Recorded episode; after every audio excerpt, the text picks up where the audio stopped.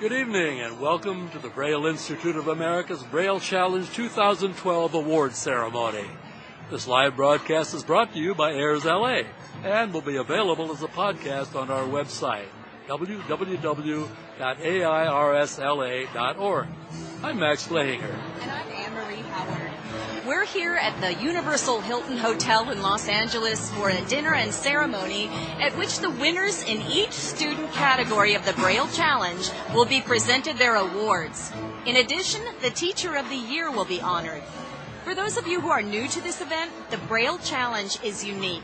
It's a competition among blind students, grades one through twelve, from every part of the U S and Canada, testing their skills in all aspects of Braille: spelling, reading comprehension, proofreading, speed and accuracy, and charts and graphs. It is a two-staged contest. The first, or regional stage, is held from January to March in various areas of the United States and Canada. Winners in each region are then invited to participate in the final round of competition, which was held here today in Los Angeles at the headquarters of the Braille Institute of America, with the overall winners in each category being honored this evening. The categories are apprentice, grades one and two, freshman, grades three and four, sophomore, grades five and six, junior varsity, grades seven, eight, and nine, varsity, grades ten, eleven, and twelve. The tests become increasingly difficult at each higher category level. The purpose of the Braille Challenge is to encourage students to improve their Braille reading and writing skills.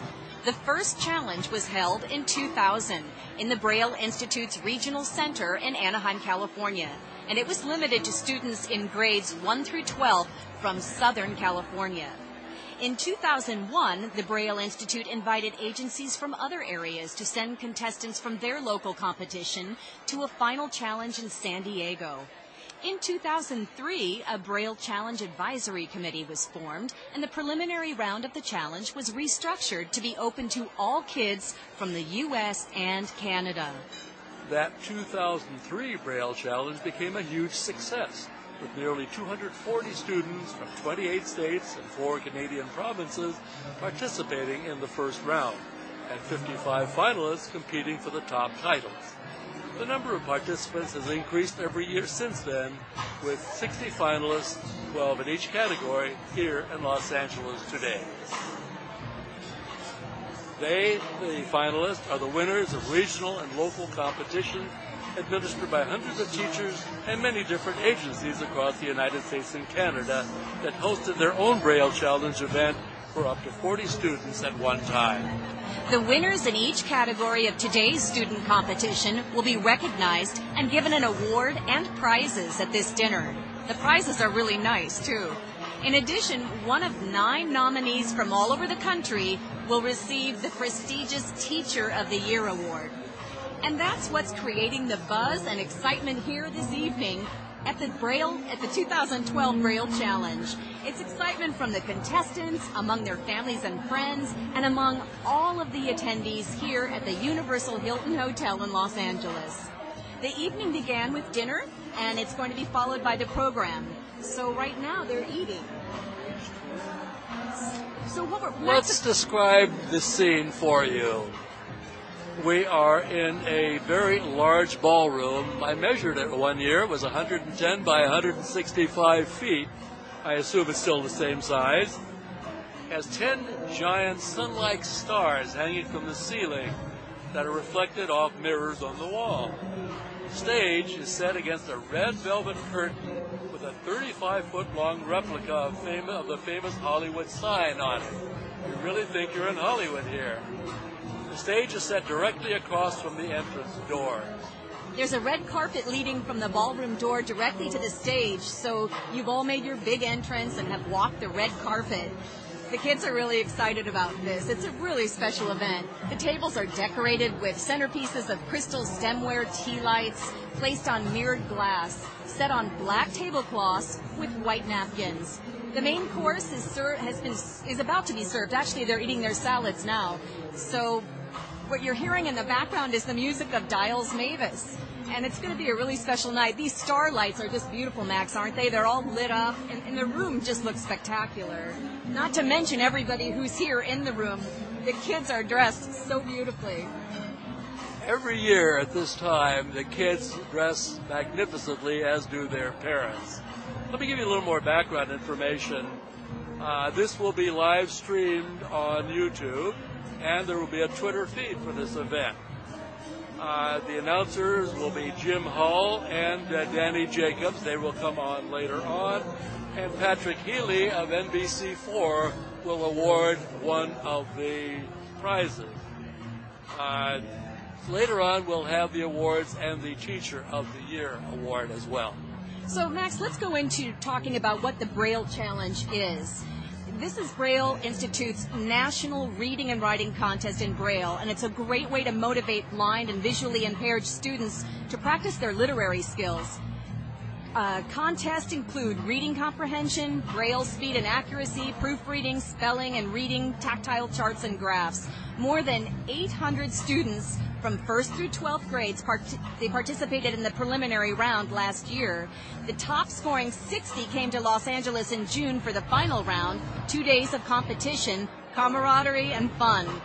If you want more information about the Braille Challenge, you can call Christine Pack toll-free at one eight hundred braille. That's one eight hundred two seven two four five five three, extension thirteen twenty-one. Or you can send an email to c g park at braille institute dot org. This evening is the culmination of a lot of preliminary events. On Friday and Saturday, that's yesterday and today, top blind students from across the United States and Canada met here in Los Angeles to put their knowledge of the Braille Code to the test in the only national academic competition for blind students in the country, the National Braille Challenge. This year marks the twelfth anniversary of this groundbreaking event. Sponsored by the Braille Institute of America, the competition. That's the band you're hearing you in the background. You heard the band in the background. Competition serves to encourage blind children of all ages to fine-tune their Braille skills, which are essential to their success in the sighted world. The twelfth annual National Braille Challenge took place at the Braille Institute's headquarters at uh, North Vermont Avenue in Los Angeles. Participants, ages six to nineteen, competed in challenging categories requiring them to transcribe, type, and read Braille.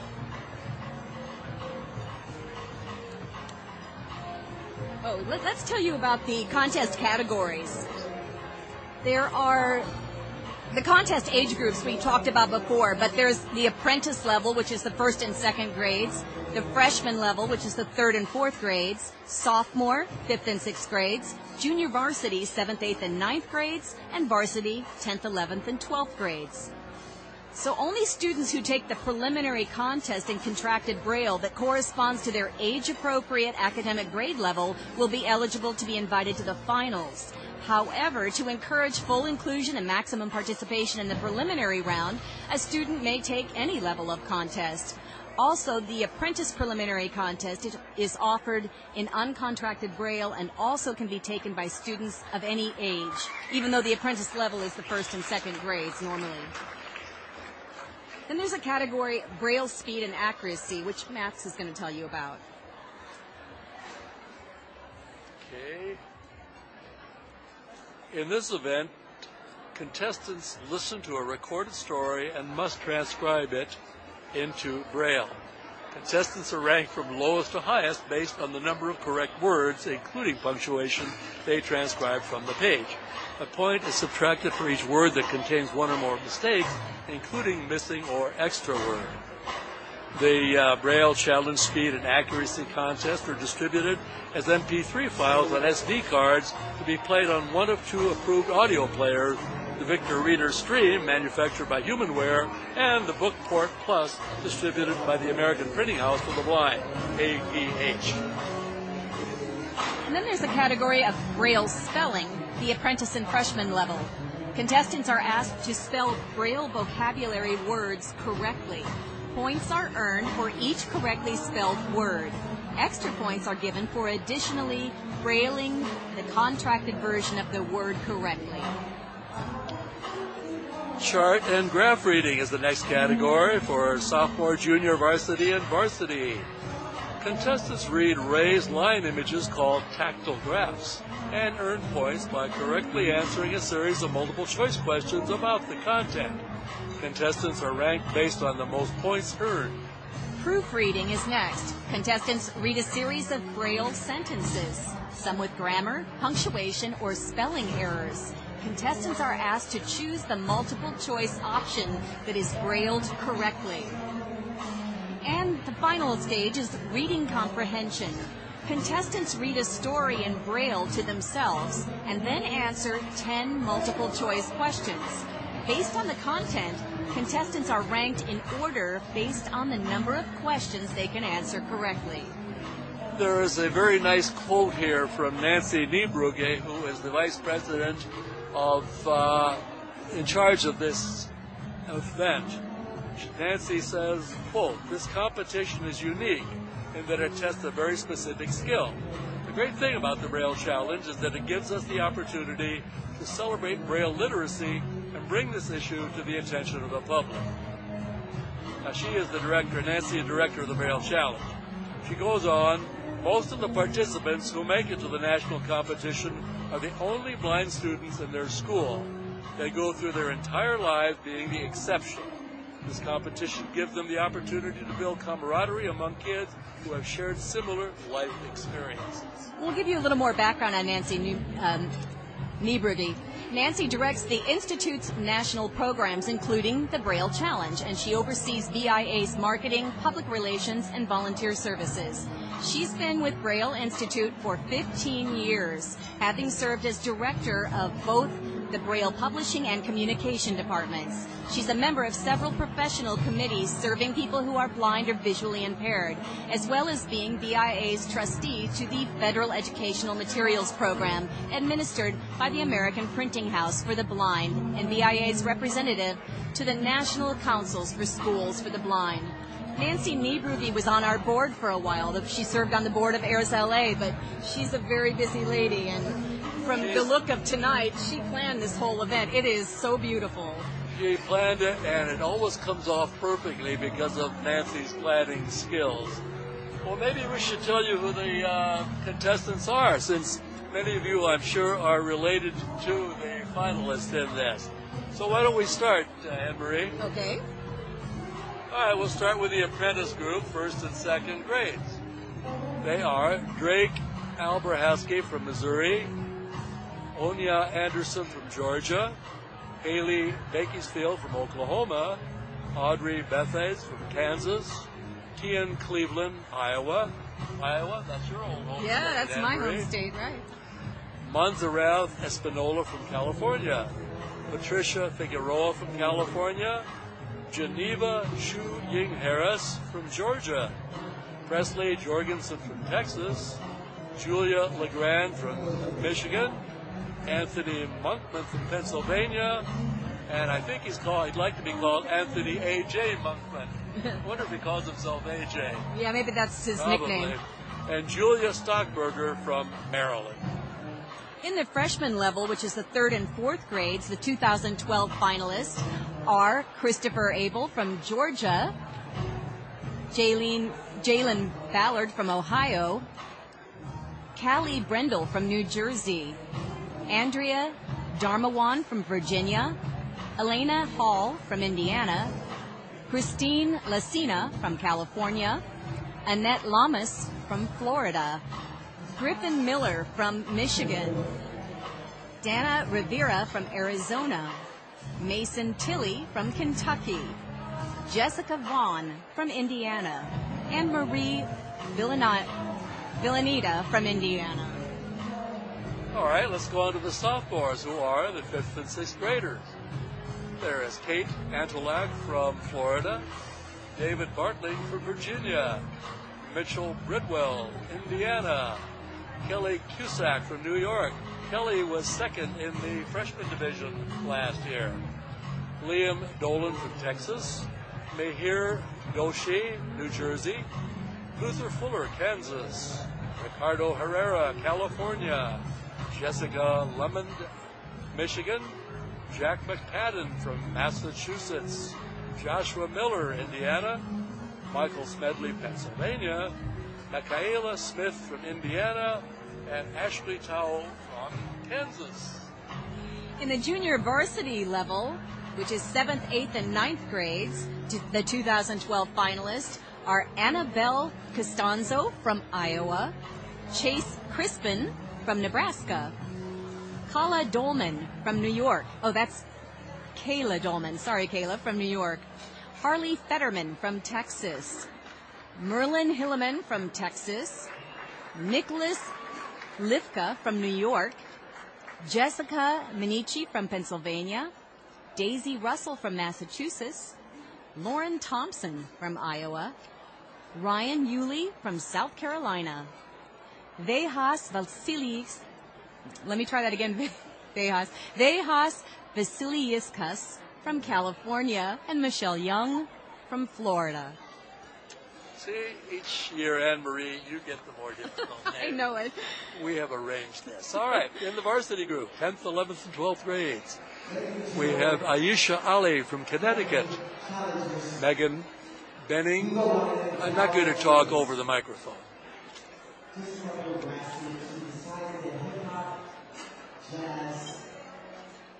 So music in your voice.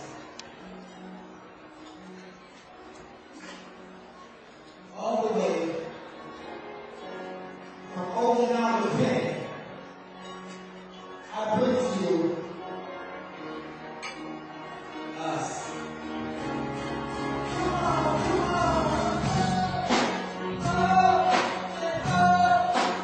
Well, I'm going to try to give you the names of the varsity over the band.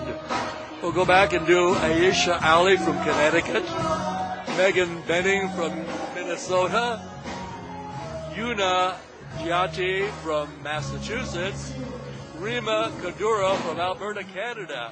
And Rima was first in the varsity div- division last year. She's back again. Aubrey Lucas from uh, Alaska. Rihanna Martin, British Columbia, Kelsey Mendenhall from Missouri, Marissa Parker from Massachusetts, Jennifer Shields from Virginia. Jennifer was second in the varsity division last year. Kira Sweeney from California, Harrison Tu from California, Andrew Zhang from New York, and Tiffany Zhao from California, and Tiffany was first in the J V division last year. Well, we're, we're getting closer to the actual presentation, and you can feel it from the music. It's gotten a lot uh, louder, and, and the guys, everybody is really enjoying it here. We wanted to, Max and I want to tell you about the, what the prizes are, because there are actually some really nice prizes this year. The first prize for winners in each division and for the Teacher of the Year Uh, are a Focus forty blue refreshable braille display from Freedom Scientific and an Apple iPad for each, which I was really excited about since I love mine so much. They are also going to receive cash awards, two hundred fifty dollars to two thousand five hundred dollars, and the winners will also get a C D from the Dyles Mavis band tonight, and did I say that right? Dyles Mavis band tonight, and from uh, there's another singer tonight, Marlena Colston-Barber, who performs, and they're also going to get some music of hers tonight. So quite a few really nice awards, Max. Well, let's tell you about the sponsors of those nice awards. Okay. They, sh- they should be given credit. The presenting sponsor is, of course, the Braille Institute Auxiliary. Awards banquet sponsor, Carl and Jeanette Goldbaum. Savings bond sponsor, Walter Lambs Foundation. The opening ceremony sponsor, Dot Dat Incorporated. I love that name, Dot Dat Incorporated. Challenge Day breakfast and lunch for students sponsor, Franklin D. and Phyllis M. Halliday. Welcome reception sponsor, Dot and Rick Nelson. Braille Institute is pleased to receive generous support from many individuals, foundations, and corporations who make the Braille Challenge possible. The Dockweiler Foundation in memory of Marcus E. Cran. The Kenneth, e, the Kenneth T. and Eileen Norris Foundation. Teacher of the Year sponsor, Bill Evans. Charts and Graphs Individual Skills Competition sponsor, Homer A. Rails. Reading Comprehension Individual Skills Competition sponsor, Philip P. Woodward.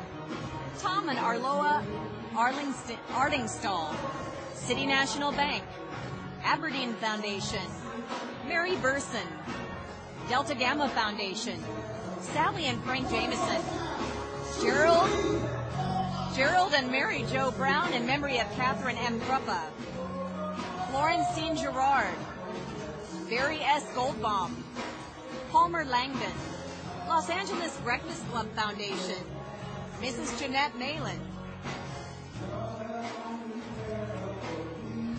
Those were uh, the people who gave such generous support, individuals, foundations, and corporations. They're making this event tonight possible, and we thank them very much. And the applause for the band. You should, uh, well, I know you're anxiously waiting to hear who the winners are in these various categories. But, uh, oh, did we leave out a couple of sponsors? We left out a couple oh, well, of the major we, sponsors, we don't, we don't yes. Let's return to that. The major prize sponsor, yeah. Freedom Scientific, provides six Focus forty blue refreshable braille displays as prizes for the five finalists and the Teacher of the Year. Those are elegant. Media sponsor is N B C four L A. Sponsors providing prizes at the twenty twelve preliminary regional events. Uh, HumanWare, Victor Stream Players, National Braille Press, gift certificate for their catalog of uh, books and products, Seedlings Braille Book for Children, gift certificate for a book or T-shirt from their catalog, and Perkins Products, gift certificate for a Braille Sudoku game. Now, My we want wife to mention Sudoku. She would like that. Yes. Now we we need to mention about this uh, for the iPad winners or any of you who have iPads or iPhones out there. Airs L A is developing an app which will help you access our website, which has all kinds of great news, entertainment, and information podcasts. You'll be able to listen to those wherever you are, not just at home on your computer, but in, you know, in the car, on the road. It'll be really a nice thing, and we're really excited about that. It's coming very soon. And, of course, it'll be on the website. The world is going portable. Airs L A is going portable, right, That's Anne right. Marie? We're joining along with the keeping up with what's going on in the world.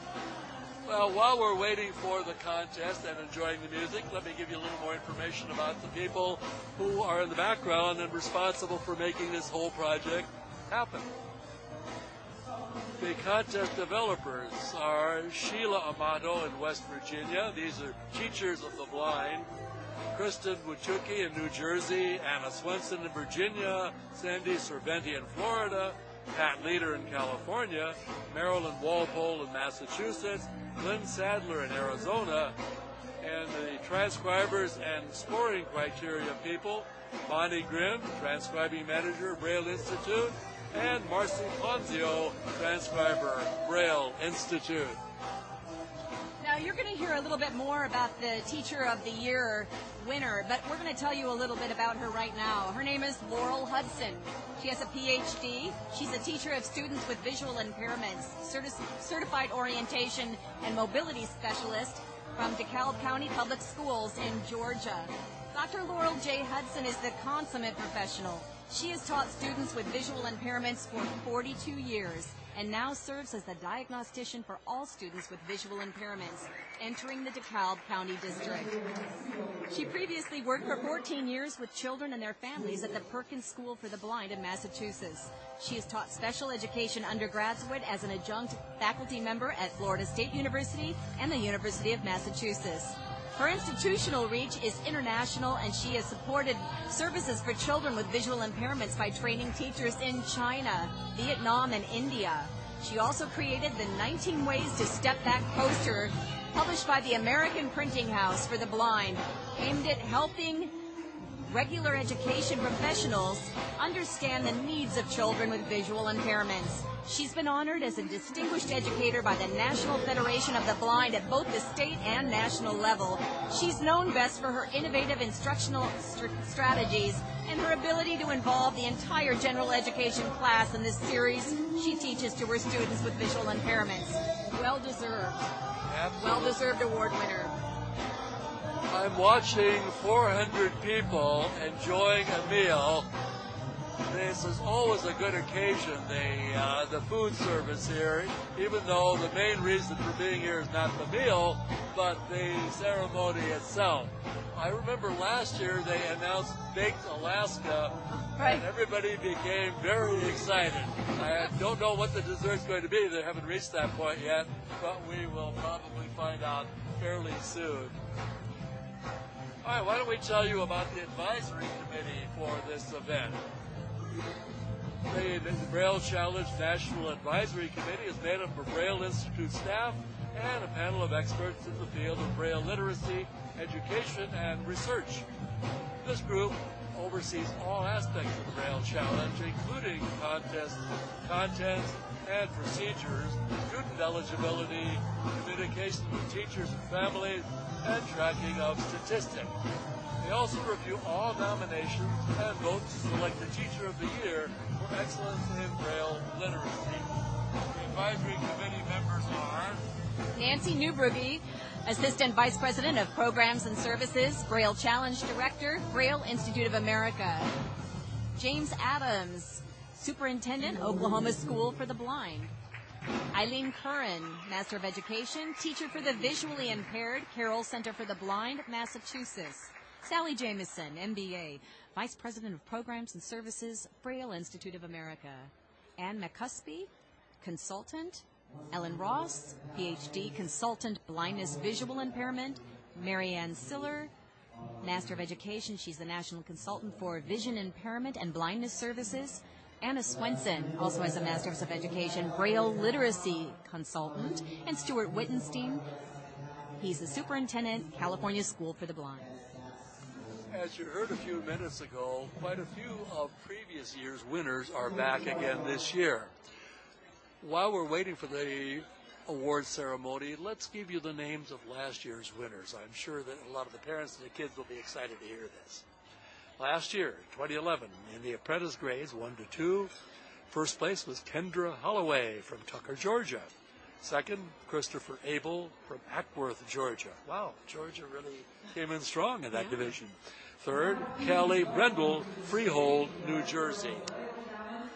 Freshman last year, oh, grades Nancy three and four. Niebrugge ah. has just been introduced. Let's okay. go to Nancy. She's going to be leading the presentation tonight.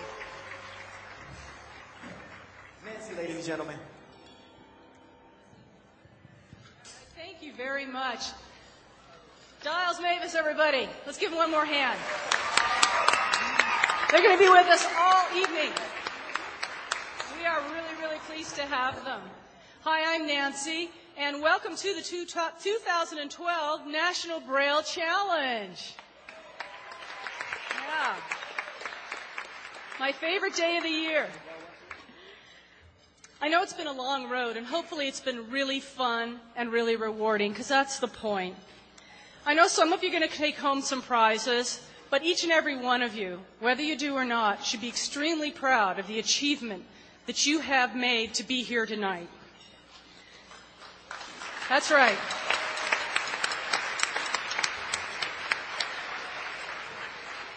I know we throw numbers at you, but you know, being only sixty among over nine hundred kids that took this contest is a pretty awesome achievement.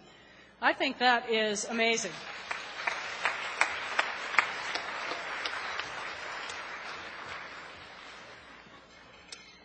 Before dinner, you heard a description of the ballroom that we're in. Stars hanging in from the ceiling, a red carpet, and the Hollywood sign behind me. Oh, yeah, I think uh, the city's going to want that back but the, when the evening's over. Yeah, yeah. The whole room is designed to treat you like the Hollywood stars that you are, just like in the golden age of Hollywood in Tinseltown. But, you know, we've moved on. We're not watching talkies anymore. We're now watching blockbusters in three D. So the Braille Challenge has moved into the twenty-first century as well. When you look behind me, well, first of all, we have live, we are being live streamed on our own YouTube channel.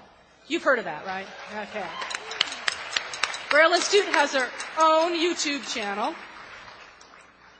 So all of you, fr- your friends and family back home can watch you when you take home your awards. They can also listen because we are also receiving commentary and description on our own, our, uh, our partners, Airs L A, which is an audio internet reading service. That's A I R S L A dot org.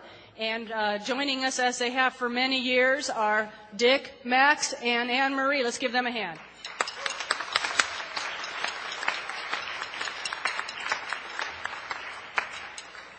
And as they have been doing already, folks back home can chime in on Twitter. On each screen, on each side of me, we have our Twitter feeds coming in, so if you haven't gotten a shout-out from your friends back home, tell them our handle, at BrailleInst. That's B R A I L L E I N S T. And uh, they can join the fun. If a tweet is worthy of being shared, you will hear this cue.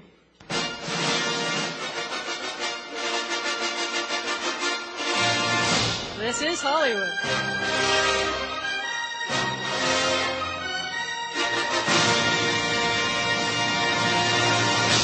We have a tweet. All right, let's give it a try. It's from Pinkerbell forty-four, who says, "It's very weird to have people watch a webcast of you eat, eating dinner. It's salmon. It's good." Okay, well, can't top that. So we're going high-tech with the, for the audience, but uh, I'm afraid I'm a little old school, and I still need my script. Keep me on cue. I'm going to come center stage.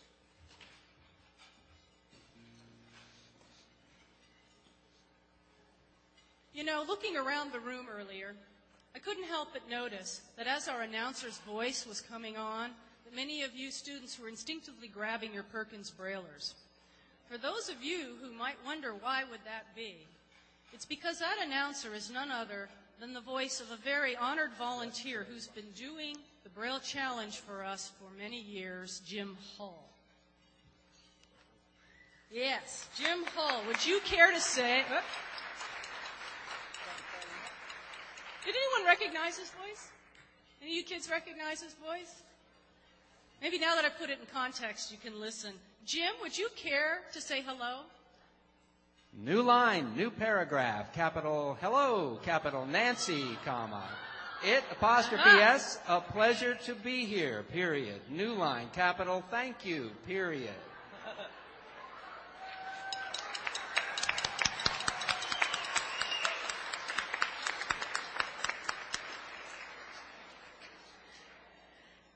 Capital, you're welcome, period. Ladies and gentlemen, will you help me bring Jim right on stage, please? Jim, come on down. Yeah. What up, Jim? I have a script, too. Yeah.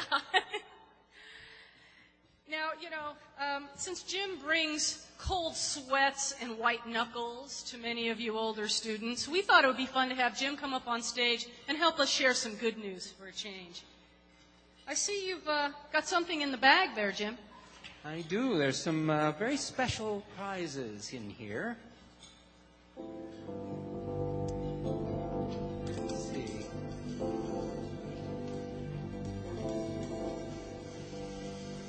All right. Enough suspense. Uh, this is something new this year. Winners will also get a C D from our musical guest, Dyles Mavis.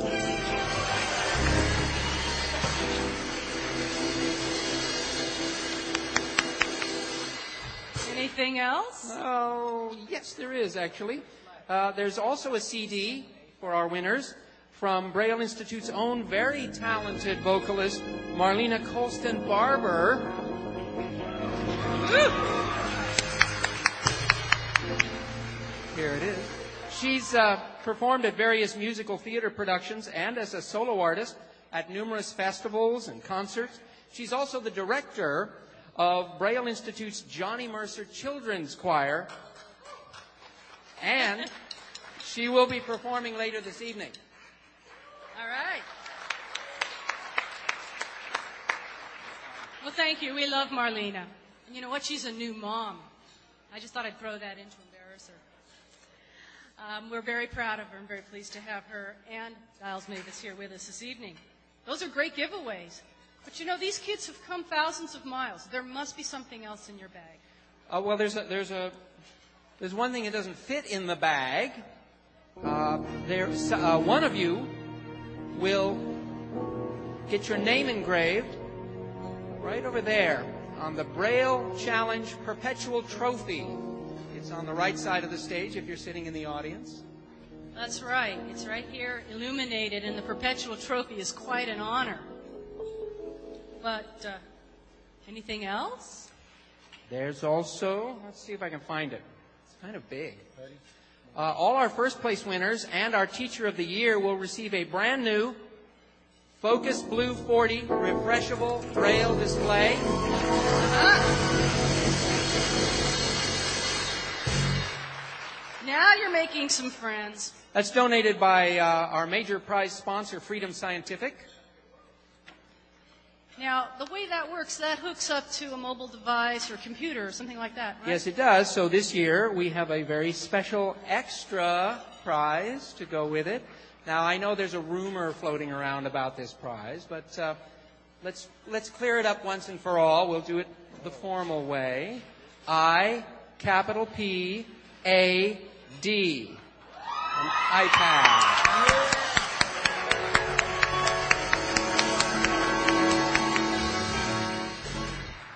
So that means each first place winner and the Teacher of the Year will get an Apple iPad to go with their Braille display. The iPads are made possible thanks to the generosity of Braille Institute's donors, and we thank them very much. We do. Thank you. That is very cool. Thank you, Jim. And uh, please help me thank Jim for introducing our prizes this evening.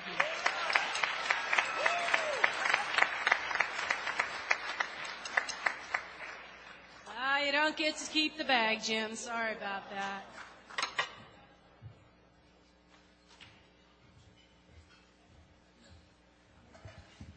All right, we have a lot more fun and excitement coming this evening, and we will get to giving away those iPads, I promise.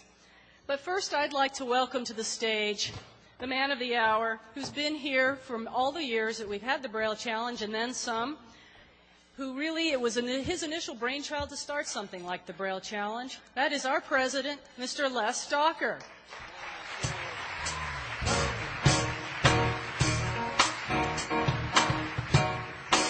Thank you, Nancy.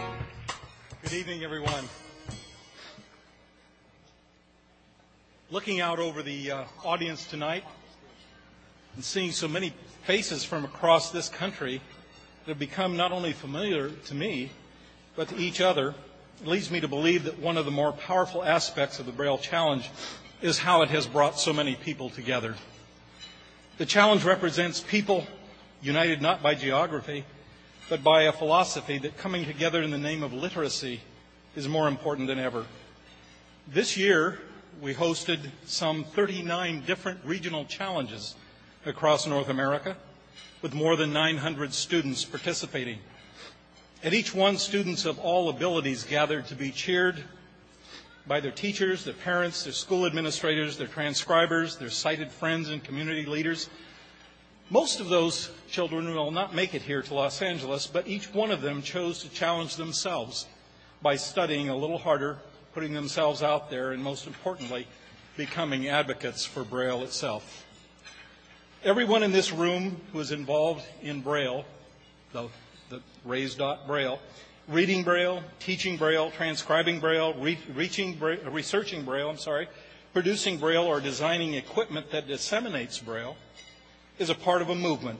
The Braille Challenge has become the rallying call, one that by its sheer size and scope has shaped attitudes and expectations about why kids need Braille skills. But now, we're at it again.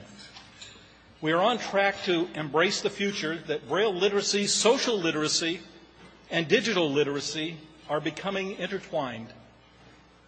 New ideas are generating exciting new directions. Last year, we moved to using digital talking book players, and we've learned, since learned that hundreds of students and their teachers were motivated to use this new technology for the first time. our partners from Perkins School for the Blind in Boston.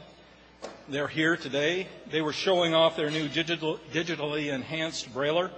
But before it was even fully out of the box, we'd begun talking with them about working together to create compatible electronic challenge contest material. Doctors Sachs and Wolf from California State School for the Blind are here this year initiating research on the correlation between academic success, social skills, and future employment. And lastly, perhaps a real game changer. We have an entire team of researchers and computer programmers led by Braille Institute staff working on how to move the challenge into the digital age using tablets and refreshable Braille display. Our advisory committee was given a sneak peek of our new Braille Challenge app or application just this week. The future is here, and we're actively shaping it, but we can't do it alone. Creating a bright future for our students takes support. And there are many people right here tonight who I would like to thank personally. The official sponsoring, uh, the official presenting sponsor for the two thousand twelve Braille Challenge is once again our Braille Institute Auxiliary. They host events throughout the year to raise funds for this and other impactful Braille literacy programs. Representing them here tonight are Judy Plouffe, Barbara Caldwell, Barbara Hardesty, Audrey Fimpler, and Jan Powell. And they are all here.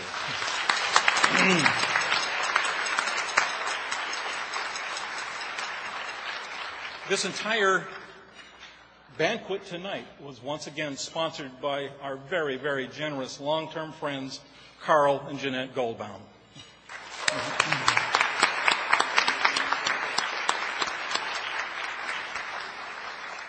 Also with us tonight are longtime supporters, longtime supporters, board member Rick Nelson and his wife, Dot Nelson. They,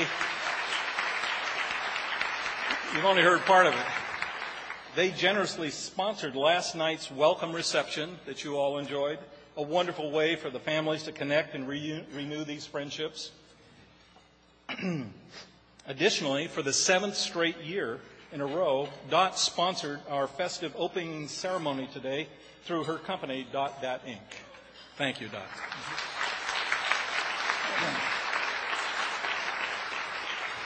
You've just heard about the exciting prizes for our top, uh, our five uh, finalists tonight and our Teacher of the Year. Braille Institute is providing the Apple iPad threes, and the Focus forty blue Braille displays are being donated by our major prize sponsor, Freedom Scientific. Freedom Scientific has been supported, um, has supported us from the beginning and is a leader in access technology for people who are blind and visually impaired. Representing them here tonight are Toya Bruce and Joe McDaniel.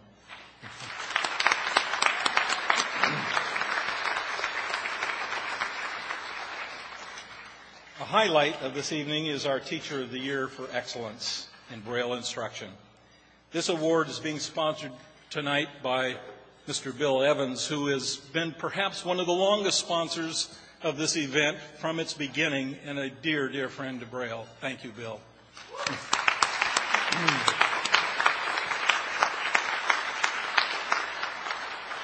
We have two separate individual skills competition donors this year, and one of them was able to be with us tonight, Mister Philip Woodward, sponsoring the reading comprehension.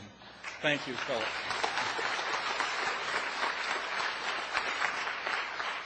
Lastly, we couldn't uh, host this gala event were it not for generous support from many individuals, foundations, and corporations. Those attending tonight include the Dockweiler Foundation in memory of Marcus E. Crahan, City National Bank, represented by Carolyn Rodriguez, Mary Burson, long, long time supporter and friend from San Diego, Sally and Frank Jameson from our staff itself, Gerald and Mary Brown in memory of Catherine Krupa, Florence Gerard, Barry Goldbaum, Palmer Langdon. We also have several program partners who support us through, through in-kind gifts. The generos- their generosity allows us to provide prizes for winners of each of our thirty-nine preliminary regional events in the U S and Canada. They are HumanWare, which donated Victor Reader Streams, digital talking book players, the National Braille Press, which provided certificates for their catalog of Braille books and products, Seedlings Braille books for children, which also provided gift certificates for a book or T-shirt from their catalog, and Perkins Products, who this year donated gift certificates for a Braille Sudoku game. We'd also like to thank two, our two media sponsors, Patrick Healy and our longtime media sponsor, N B C four Los Angeles. And also K P C, yes, applaud K N B C. And K P C C Radio, whose mission is to strengthen the civic and cultural bonds of, that unite Southern California's diverse communities. We are grateful to all of you who, in ways both big and small, help us host this inspirational event. Please join me in giving a special round of applause and appreciation for our staff who put in countless hours beyond their usual duties. Thank you so very, very much.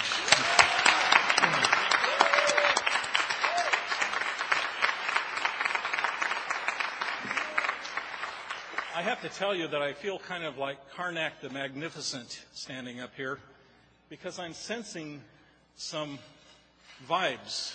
In fact, maybe, maybe voices. Yes, it's voices. Ah, it's not one, it's many voices of all the contestants who are saying, Mister, get on with it. We want to get those prizes. So, Nancy, let's get on with it.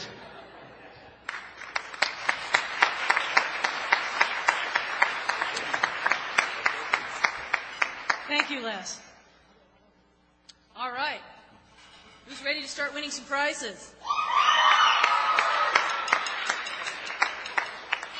Now, I do have some star power to come out tonight to help us out. In fact, tonight's guest might actually be considered royalty. He has voiced several voices on the blockbuster hit movie Madagascar three, and he is the voice behind King Julian from the Nickelodeon cartoon series, The Penguins of Madagascar. Please help me welcome my co-M C, Danny Jacobs. Oh, yeah! Come on, come on! Come on!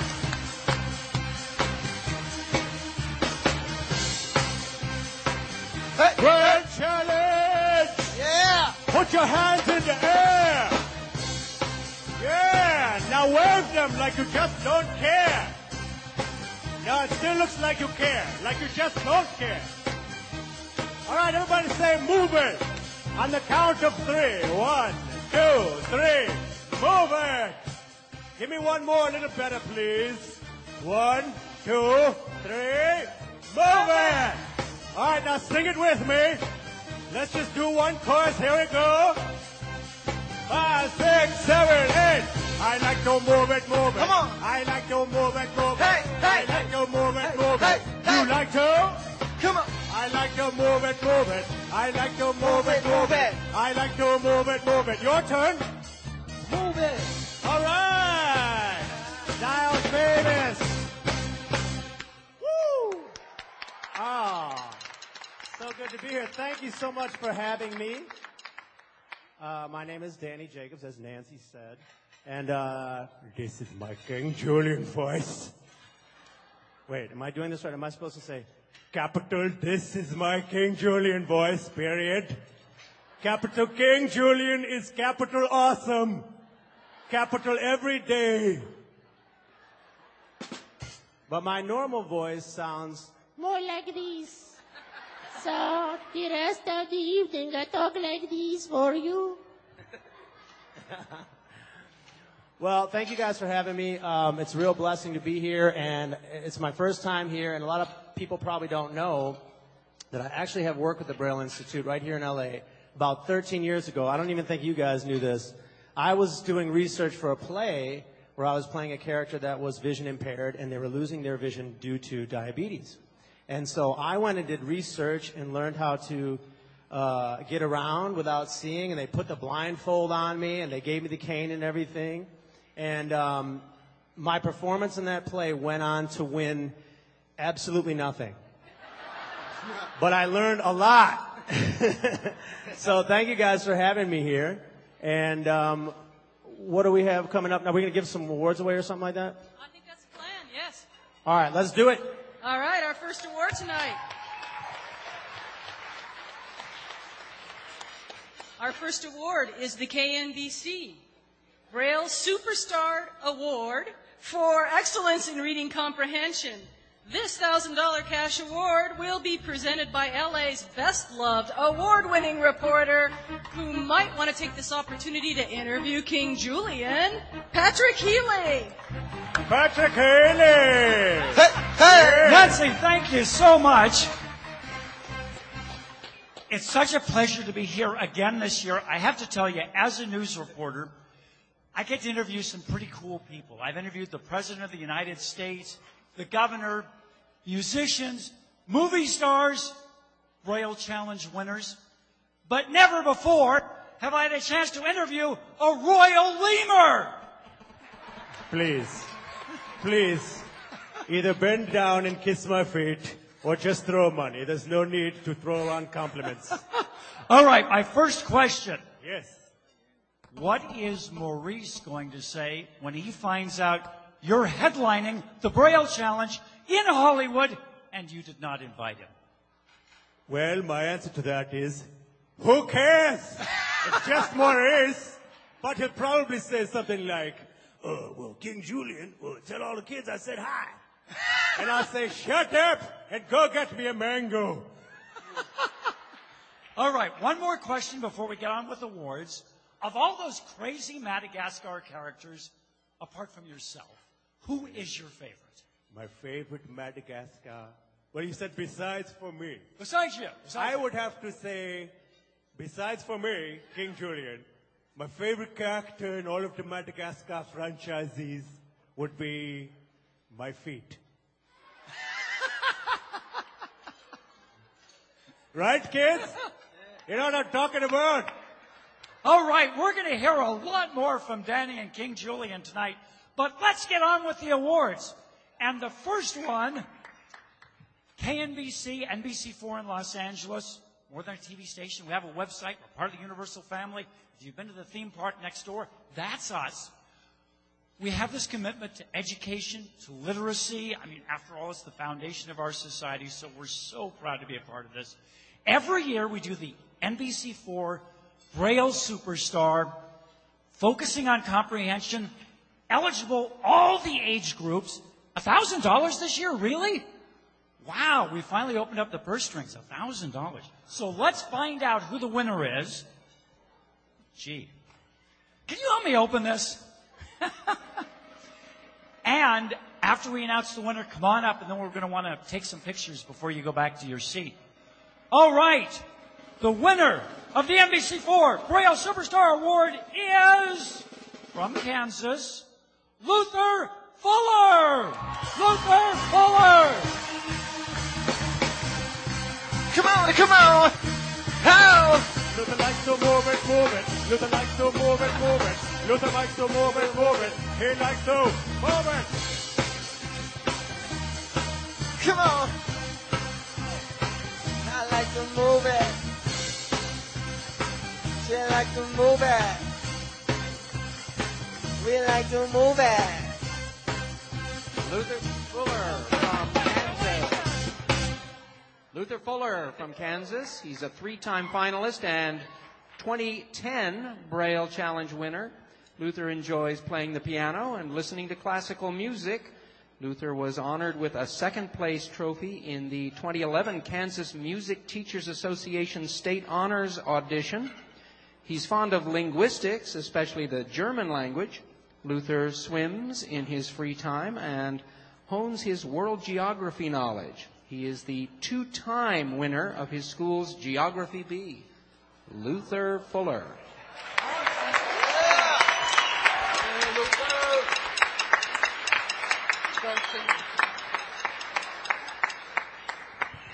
I hope you have a large pocket.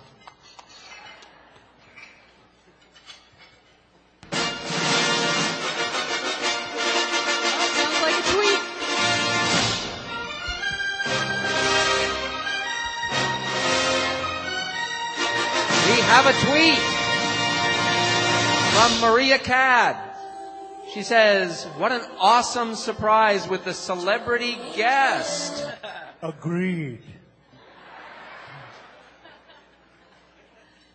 Congratulations, Luther. And thank you, Patrick. The next award we're giving out this evening is an award that doesn't go out to a student. This award recognizes that behind every student, especially a very accomplished one like all of you, is a great teacher. You know, Danny, uh, kind of like Mister Miyagi and the Karate Kid. Yes, that's a good example. Or Professor Dumbledore and Harry Potter. Right. Or, or, or King Julian and Mort. Mort, get away from the feet. King Julian, I'm a projectile. Ah! I think he gets the idea. That's right. But tonight, the Braille Challenge Teacher of the Year Award for Excellence in Braille Instruction. This, this uh, award seeks to honor a teacher who shows innovation, who really engages parents and uh, all of their peer, all of the students' peers in the classroom and all of the education, and who also supports the community and brings the community invol- involved. Let, I'd like to start by watching a very special video tribute of our two thousand twelve Teacher of the Year, Laurel Hudson from Georgia. My name is Laurel Hudson. I'm a teacher of students with visual impairments and an orientation and mobility specialist. I work in DeKalb County, which is right outside of, of Atlanta.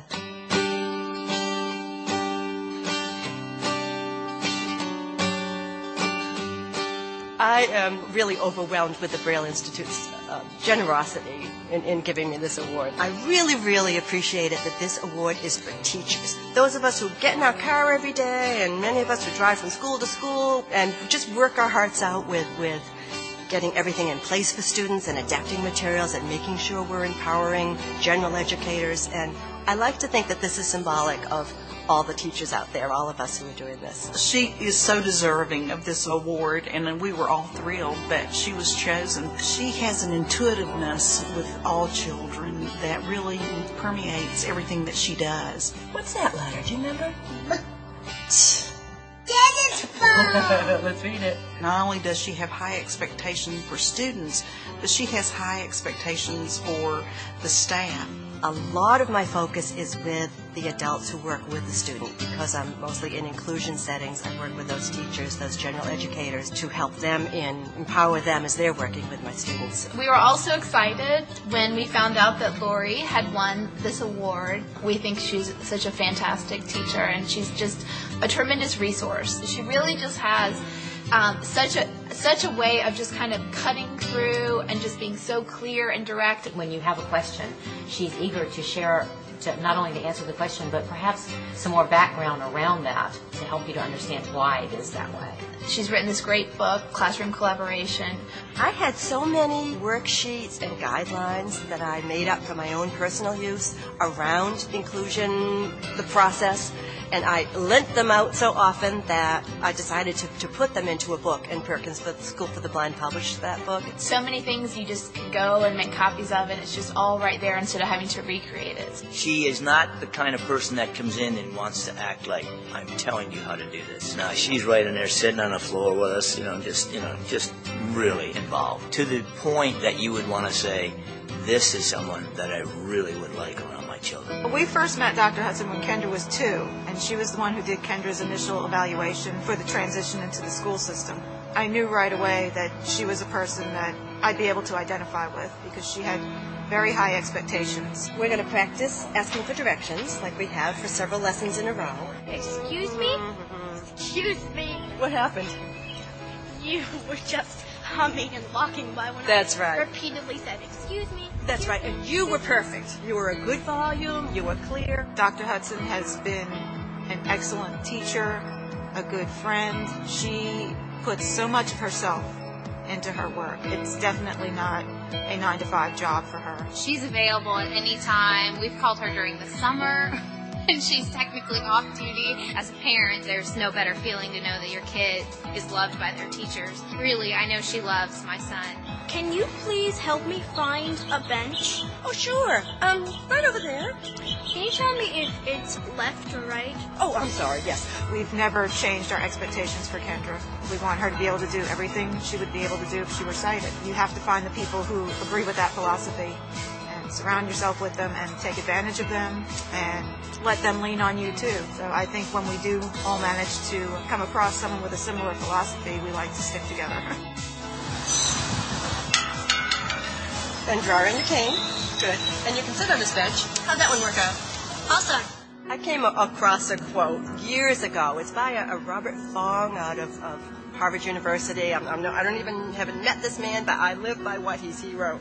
We who are called to teach do so out of conviction that what we teach is important, those whom we teach are precious, and the reason why we teach reaches to the very core of our place and mission in the world. I just love that. It, it just explains why I'm doing this, because of what I teach, who I teach, and who I am. Congratulations, Lori. We're so thrilled for you. Lori, you know you're awesome. Thanks for everything that you do. We're so proud and honored to be working with you. Congratulations, and keep up the good work. Very well deserved. I think she's awesome.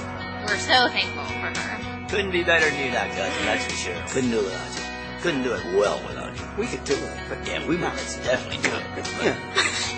I can never tell what happened with that. Twinkle, twinkle, little star, how I wonder you, what you, you are. You're finished. You are all finished.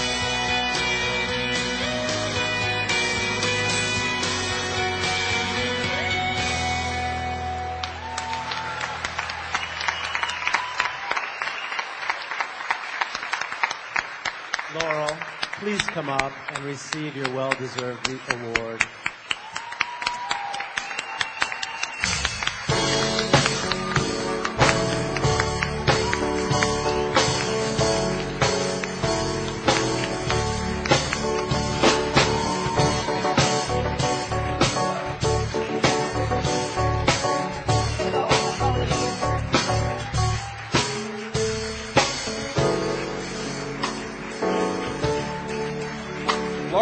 Has been a full-time teacher of students with visual impairments for forty-two years. She's also an O and M, a published professor, and has even trained teachers in Asia. She's known for creating custom stories in Braille to hook her students, and she gets everyone into the act by including the entire sighted class in learning Braille. I am exceedingly pleased. I'm thrilled. You can see from this video how much I I love to teach and how much teaching means to me. And I'd just like to say tonight just how much the Braille Institute means to me for, for recognizing that, for acknowledging that. It's just a big, big deal for me.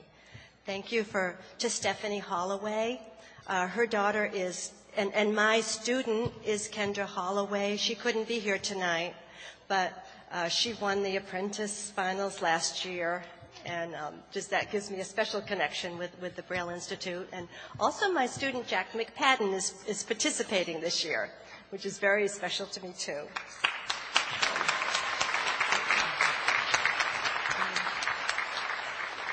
Thank you to my husband, who's, who's here tonight, my personal friends, my husband, and also Jerry and Teresa, who are here to celebrate with, with, with me.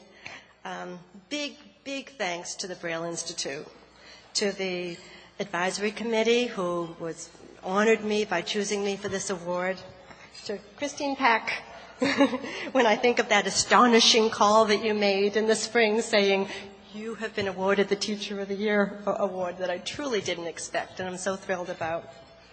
Um, thank you to the, the digital media department, especially Lisa Fletcher, who did all of the filming for this, all the shooting. Yeah.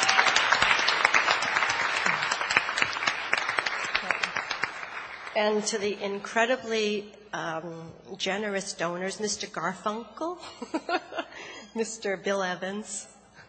Um, thank you so much, sir.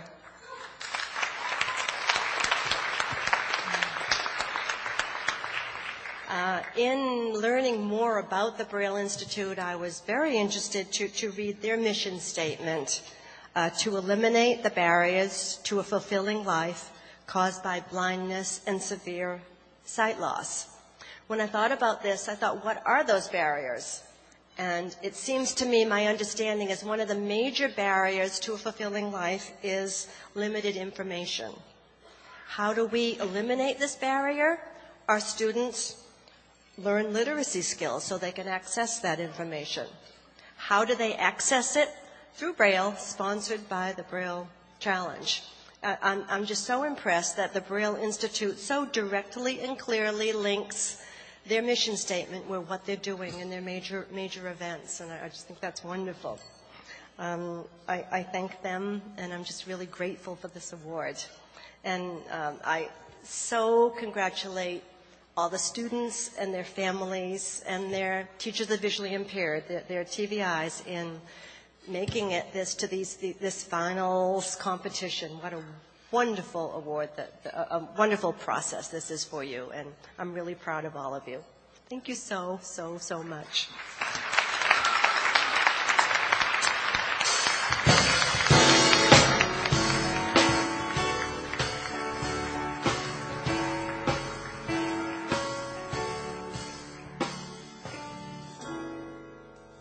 Okay. Thank you, Lori. Thank you for all you do to promote Braille literacy. You know, I'm sure everybody in this room has been helped along the way somewhere by a teacher who was very special to them, kind of helped them take that extra step, go that extra mile. Danny, is that uh, true for you? Oh, yeah, I had so many great teachers in life, I couldn't even name them all. But I, I'd have to say my great, the greatest teacher I ever had probably was failure. Failure was my greatest teacher, right? You've heard that? When you lose, don't lose the lesson. Anyone? Has anyone heard that? Just shout if you've heard that. Yeah!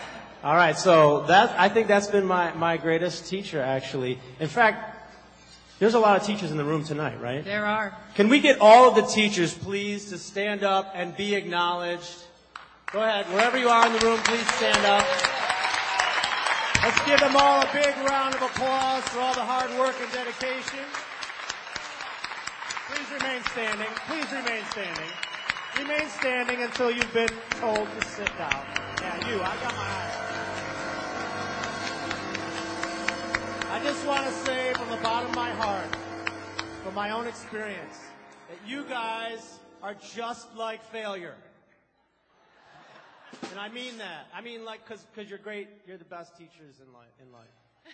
Right, right? Did I say That's that right. Did I say something? I, I think the point got across. I mean, yeah. Yeah, yeah. Teacher.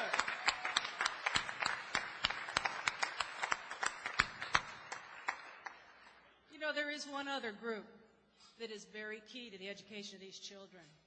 And I believe there are some here tonight. Because without them, there wouldn't be any lessons in Braille to study. And that's our transcribers. Do I have any transcribers here tonight? Would you please stand?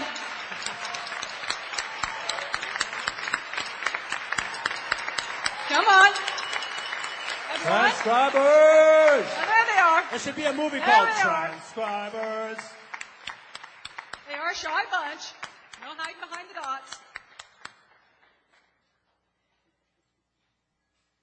Well, we truly thank you for the difference you make every day as well. You know, teachers and transcribers, um, they, they kind of guide students on their life's journey. And next, I'd like to share with you a couple of students who are going to come up and share with us their life's journey. They're going to describe how blindness has shaped them. Our first presenter is Kimberly Ocampo. Oh, she has some fans. Kimberly will be a senior in Bolsa Grande High, High School this fall. She's been a student at our Braille Institute program since she was a five-year-old. She is a veteran of our Southern California Regional Braille Challenge and is a very popular vocalist, talented vocalist in Marlena's Johnny Mercer Choir and with the Bolsa Grande um, Advanced Choir. Please welcome Kimberly Ocampo.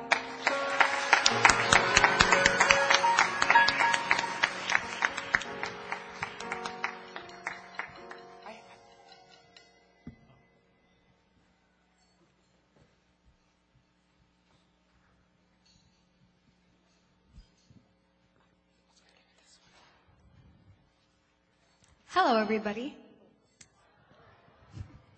Um, well, my name is Kimberly Ocampo, and really, I'm just a regular teenager. Well, okay, there is one difference. I was born with an inherited retina-deteriorating disease called Leber's congenital amaurosis.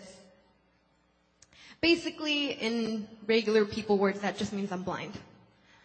Um, but other than that, really, I just think I'm a regular person.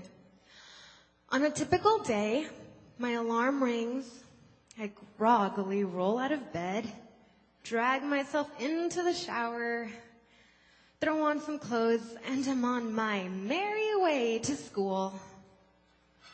Ugh, school. Things are very interesting there. Okay, so you get a couple kinds of teachers. You get one kind who has that "oh, you poor little blind girl" kind of attitude. It's like, I don't know, they think you're in preschool or something and don't think you can do what the other kids can. And they try not to show it, but you can tell by the way they're constantly telling you how amazing you are because you can find the classroom door all by yourself. And then there's the difficult kind of teacher who has a really hard time accepting an assignment that's not done exactly their way. And then, thankfully, the understanding teacher who realizes that with a slight modification, I can do what everyone else can. So they change an assignment just a little, but not enough to the point where I just, you know, ease through the class. And I've also made some great friends at school. Oh, by the way, when I say friends, I don't mean the girl who sees you walking and goes, um, do you, like, need help? And hesitantly takes your arm to try and take you somewhere, even though she has no idea where you're going and would end up taking you the wrong way if you let her.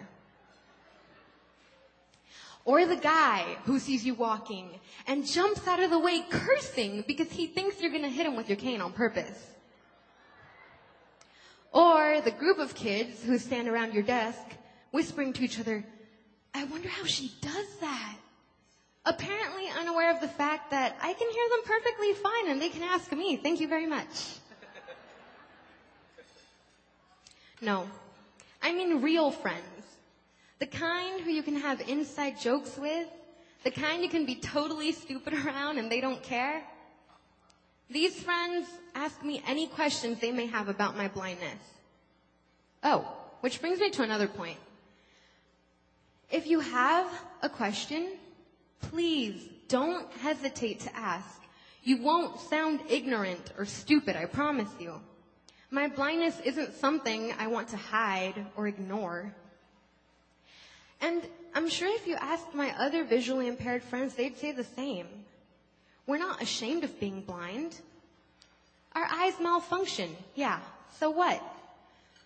We still hang out with friends, read, write, cook, play sports.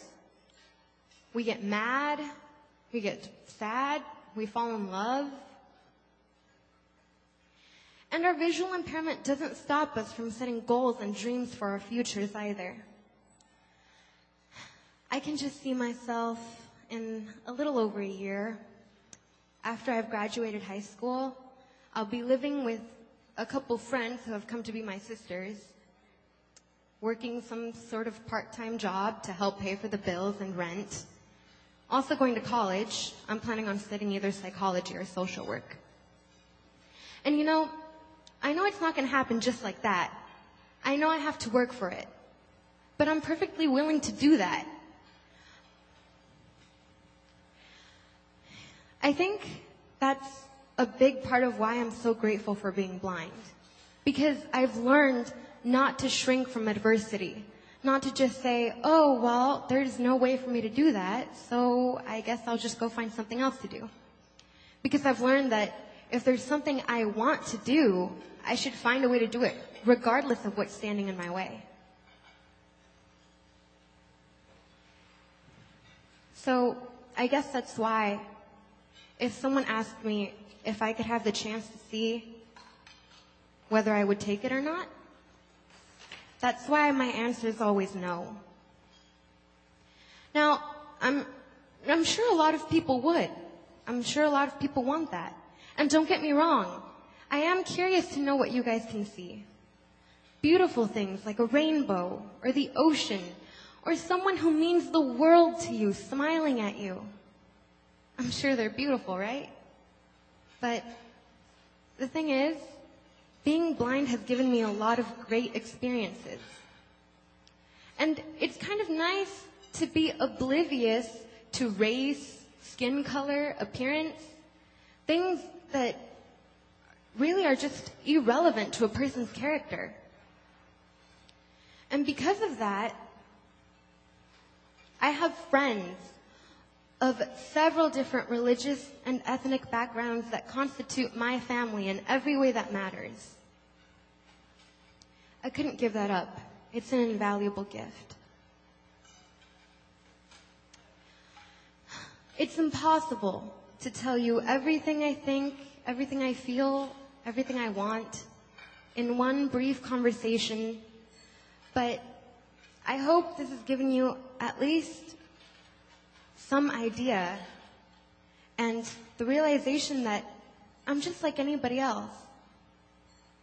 And like I said, I'm not going to just sit by and just settle for content, for mediocrity. I want to achieve what I want. I'm not one to just lie down and let my troubles and obstacles win. I intend to triumph, to succeed. Thank you.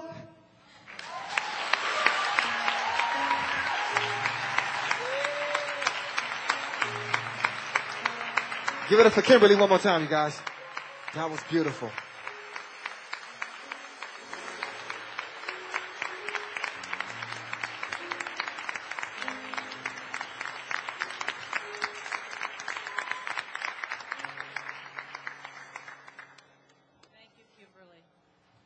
Thank you so much, Kimberly. That was an awesome witness. Yeah. Um, if it's, is it possible? Now, now I'm jealous. Now I'm jealous. I feel like I'm missing out on something. So thanks for that. We have one. Who else you got? We got one more. We have the second presenter. This is Desmond Delgadillo. He's a recent graduate from El Rancho High School in Pico Rivera, and will be heading off to the University of Laverne to immerse himself in the world of broadcast journalism. Might want to talk to Patrick Healy after the, uh, this evening. Desmond has been involved with the Braille Institute and its various youth and career services since he was in first grade. And many of you here may know him as a multi-year finalist of the Braille Challenge and a former first place winner. Desmond, welcome to the stage.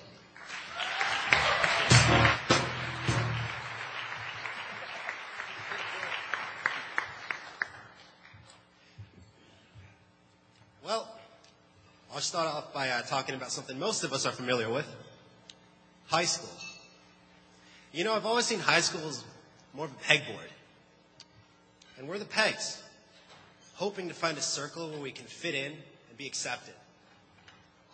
But me, well, I've always felt like more of a square peg. I never really fit anywhere. That is, until over the years, I found other square pegs. And together, we formed our own circle, albeit a bit awkward and misshapen. Each of us has something to bring to the table, whether it be fashion expertise, insight into the original seventy-three episodes of Star Trek, or tech support. Then always, there's me. You're a comedian, you're a jokester. Now, I like to have fun. I do. I like to make all sorts of jokes. But when a stranger can contain his curiosity no longer, well, then I become a representative.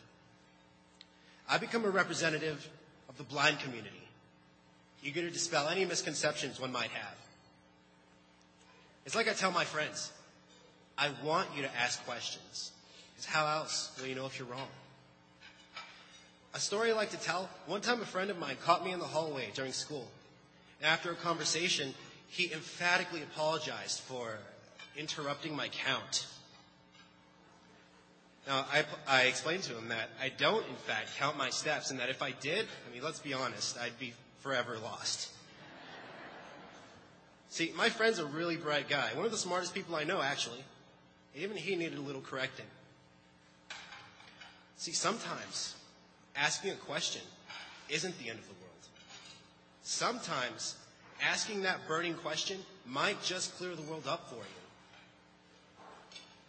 Now, I don't remember exactly when my world dimmed, nor do I remember when it went dark altogether. My mother tells me I lost sight in one eye when I was a year old, and in the other two years after that. Congenital glaucoma, the doctors told her, which resulted in a tremendous pressure that built up and eventually rendered both my retinas useless. My mother tearfully recalls the first three years of my life, where she practically lived in hospital waiting rooms, eagerly anticipating the news of my latest operation. It became a vicious circle. The doctors would perform a surgery, reducing the pressure, but it would be back, worse than before. It soon became clear to my mom and to the specialist that my blindness was a foregone conclusion. My mother recalls how hard it was for her to cope with, how often she would break down and cry when I wouldn't react to the more visual cues. For a long time, she didn't know how to deal with her baby boy's future. There was one thing she was certain about. She wasn't going to coddle me close like a lot of my family did. She was going to gently push me out into the real world and allow me to immerse myself in real world experiences and become a real person. And because of that, well, I found my true calling. See, ever since I can remember, I've had a strong affinity for the power of the written word. I became enamored with the way words, simple little combinations of letters, have so much power behind them. I mean, think about it. Words can, yes, hurt and destroy people, but more importantly, they give the power to tell stories, to express yourself, to, tell, to convey ideas. And I decided long ago that writing is who I am, and it will be my future. See, I plan on entering the world of journalism and, through the uncanny power of the written word, provide people with that forum to express themselves, to tell their own stories, and to get across their revolutionary ideas. And for all the support my mother's given me over the years, I'm going to double it. See, in five or ten years, Mom, your baby boy will be on T V interviewing Hulk Hogan, brother.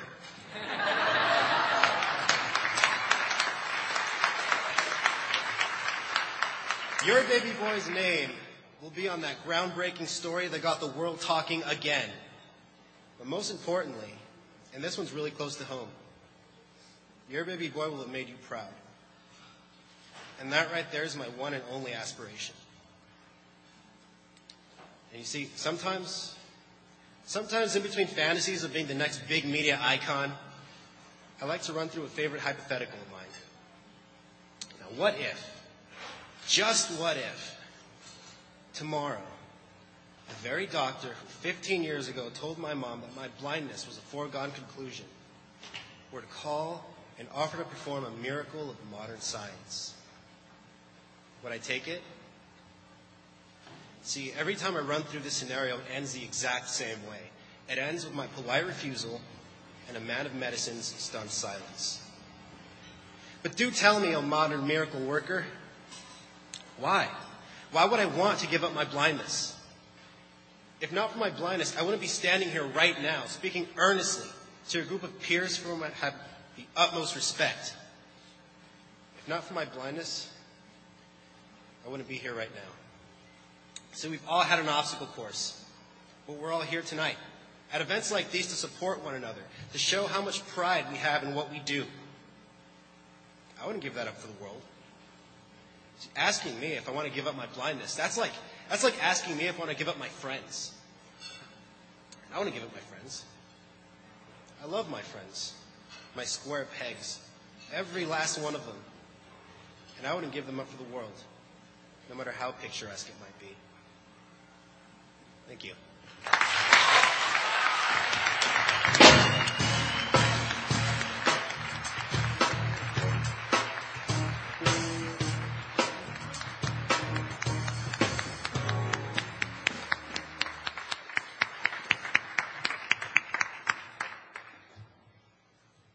Wow, that's a tough act to follow. Right on, bro. Thank you for that. Those were very inspirational. I hope you enjoyed them as much. Well, I don't think we can top that, so I guess that's the end of the show.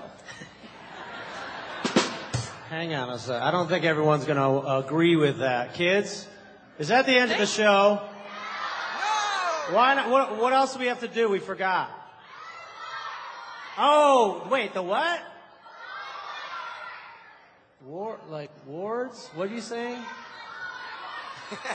I can't hear you. No, I can't hear you because I have wax in my ears. I think they said awards. We're supposed awards? to do the awards. Uh, let me check. It wasn't in my script. Okay, let's do this. We are going to do the awards. We're going to start with our third place awards. And as we traditionally do, we're going to begin with third place apprentice. The envelope. Okay, third place drum roll, please. Apprentice. Roll it. Third place apprentice winner is from Georgia, Geneva Shu Ying Harris from Georgia. Geneva.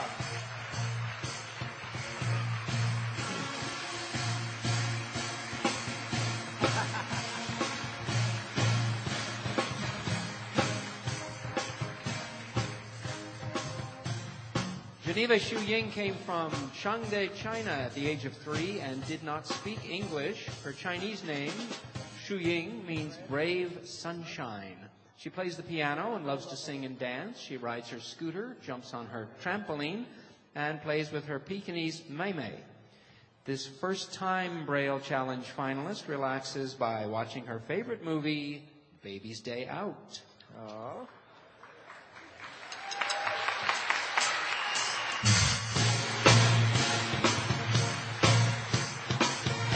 So Geneva, Geneva, tell me, um, your your your name, the middle part of your name, your Chinese name. Shu Ying. Shu Ying, and what does that mean? Brave sunshine. Brave oh. sunshine. Wow, isn't that fitting, folks? Does she light up the room or what? And it says here you like to ride your scooter and jump on your trampoline. Do you do that at the same time? I hope you don't. No, of course not. Okay, don't ever try that, okay? Yeah, don't. Congratulations, dear. One more time for Geneva, everyone.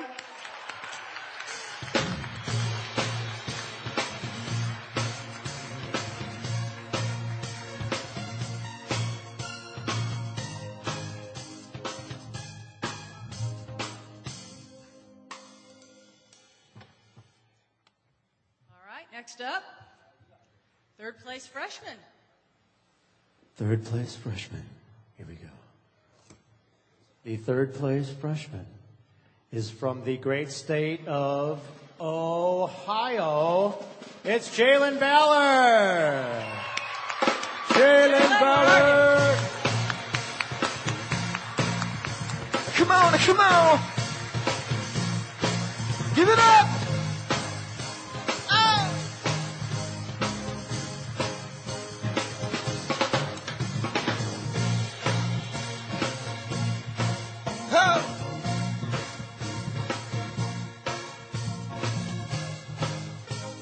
Jalen is a three-time finalist to the Braille Challenge. He also won first place in the twenty twelve Ohio Braille Accuracy and Creative Writing Contest. Jalen enjoys computer programming using F B I D E code and Notepad and using his iPod Touch to find new, interesting apps.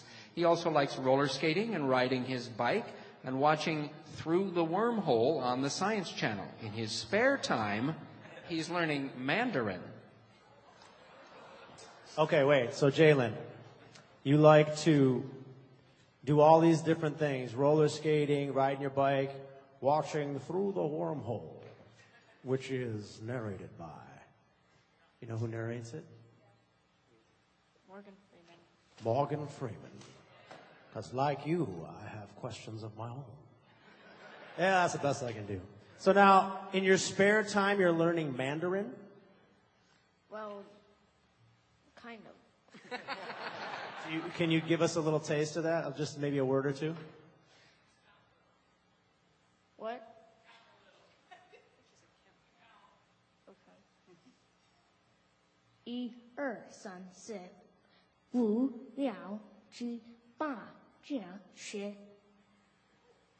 Yeah! Great job, Jalen. Congratulations. Well deserved. All your hard work. I'm going to give you this little uh, card here with your name on it. Give it up for Jalen, folks. Woo!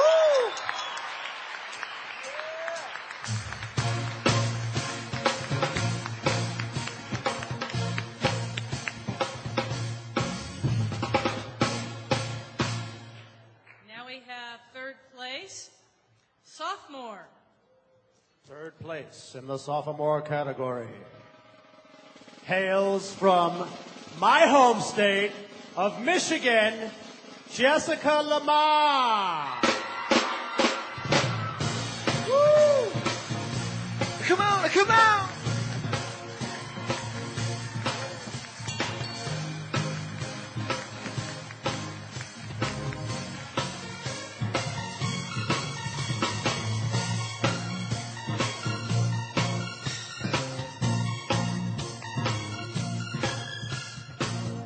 Jessica is a first-time finalist to the Braille Challenge. She enjoys snow skiing and Congratulations. swimming. Congratulations. We're going to take a couple pictures right now. She's a triple threat talent. She sings, plays the piano, and acts in her local theater. She teaches herself songs similar to her favorite star, Taylor Swift. Jessica also likes to read and write in her spare time. In fact, she won second place in the Rotary Club Writing Award. Jessica. From Michigan. What part of Michigan are you from? Davisburg. It's like kind of like an hour north of Detroit. An hour north of Detroit. Here's how we do it in Michigan. We usually hold up our hand like this, and we point to right here. She doesn't do that because she's intelligent. I do that. So it says you're a triple threat. So that includes what? Um, I don't, yeah, singing, acting, and I'm not very good at the piano, but... But still enough to be threatening. So we should still be scared, right? All right, way to represent Michigan. C- congratulations. Well deserved. A lot of hard work. Um, tell Michigan I said hi when you get back there, please. All right, everyone. Jessica Lamont.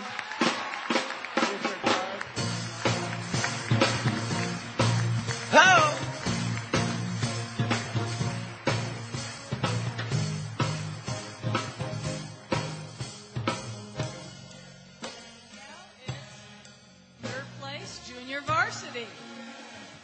Third place, J V, is from the great state of Iowa, Annabella Costanzo. Woo!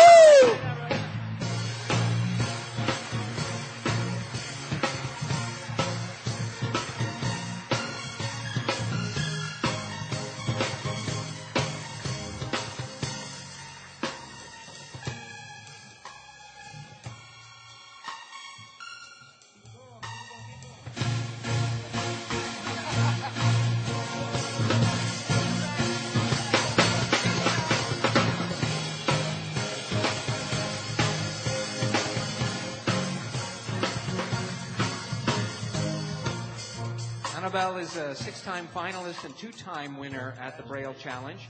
She's taking piano lessons, which she plays by ear in her spare time. She enjoys swimming, listening to music, watching her favorite star, Will Ferrell, in her favorite movie, Elf, and playing her three hundred plus computer games. Okay, first things first, congratulations. Thanks.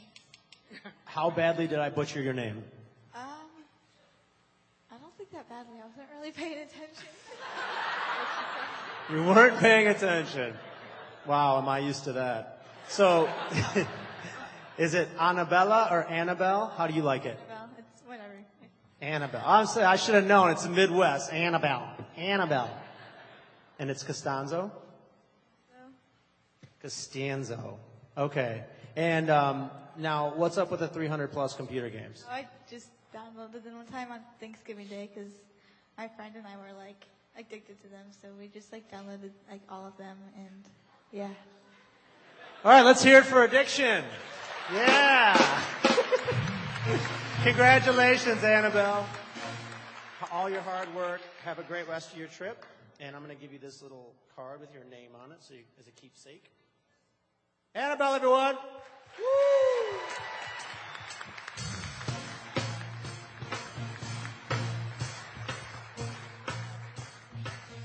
All right, now we're ready for third place for the big kids. Third place varsity. Third place varsity. Third place varsity goes to somebody who hails from the great state of Virginia, Jennifer Shields. Woo! Come on, come on!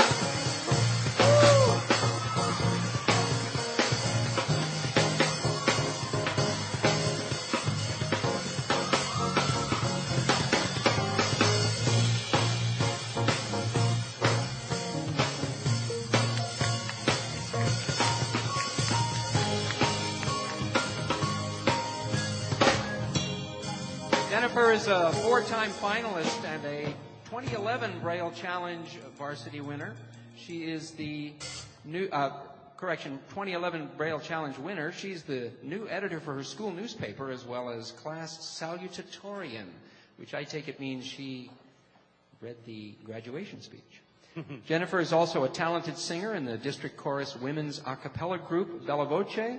Her numerous recognitions include the Thomas Jefferson Book Award from the University of Virginia, being a member of many academic honor societies, and receiving an N F B scholarship. All right, Jennifer. First of all, congratulations to you. Thank you. Oh, you're welcome. Did I say your name correctly? Or is it Jennifer Shields? All right, I got. Were you paying attention when I said it? Yes, I was paying attention. Woo! All right, so now I got to ask you. I I was never even in consideration, so I got to ask you. What in the world is a salutatorian? It's um the person with the second highest G P A in their graduating class.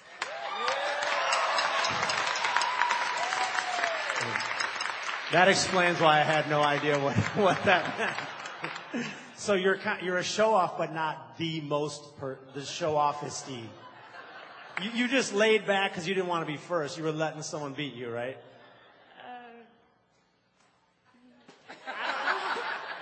Uh, uh, let's go with that. Congratulations, Jennifer. Jennifer Shields. Yeah, get it. Come on, come on.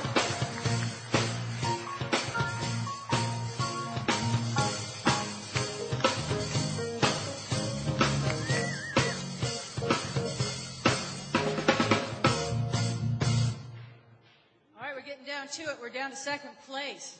Second place. Second place. Second place. Back to the apprentice. Second place, second place apprentice. Second place apprentice. Yeah, yeah, I like that. Yeah, maybe I'll do it like, like Miles would do it. Let's see. Um, the second place winner of the apprentice category from the state of Kansas, Audrey Bethane. Woo!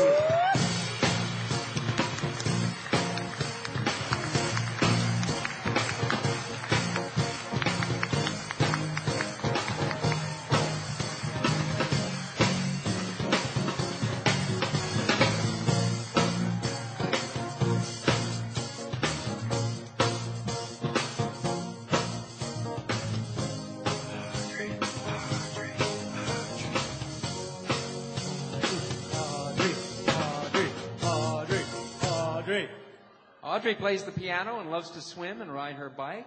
This first-time Braille Challenge finalist enjoys watching her favorite movie, Mary Poppins. Uh.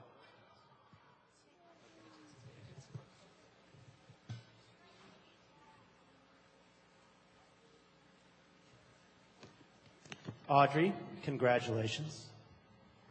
Thank you. You're very welcome. Are you? Uh, is there anything you want to say to all the folks in uh, as your acceptance speech for this great award? No. I don't blame you. I don't blame you. Now, your favorite movie is from Mar is Mary Poppins. Is that right? One of them is. It's one of your favorite. Do you know any of the songs? No. Do I know any of the songs? I don't know. I would, I do know, and the answer is no. But thank, uh, congratulations, Audrey. Safe travels. Enjoy the rest of your trip, and hopefully, maybe we'll see you next year. Audrey, everybody.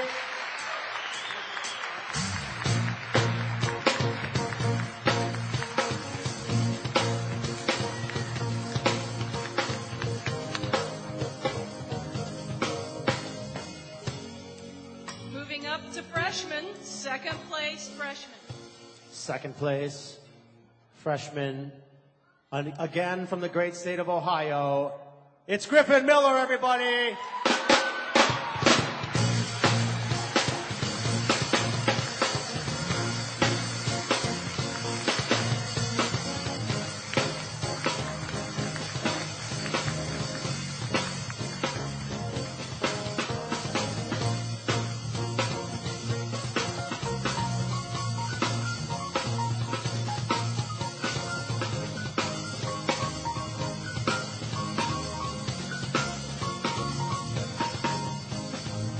He's a three-time finalist and a two-time winner at the Braille Challenge. He's also known as Pi Boy. He can recite up to the five hundredth digit of pi from memory and has been on T V twice for Pi Day.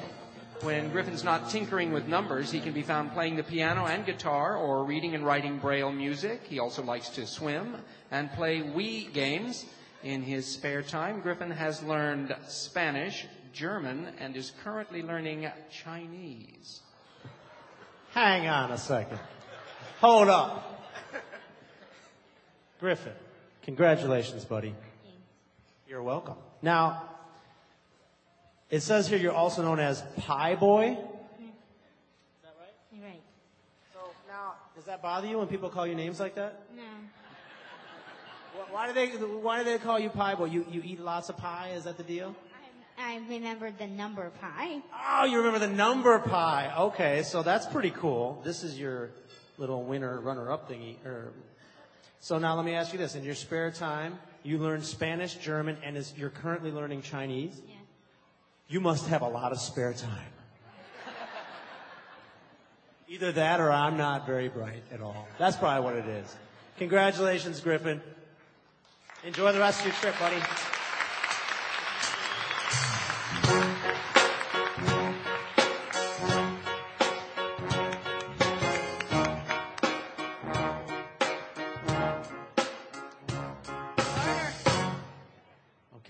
Ohio's in the lead so far. Ah, okay, our second place sophomore. Get to that envelope quickly. Second place sophomore from the great state of New York, Kelly Cusack. Kelly?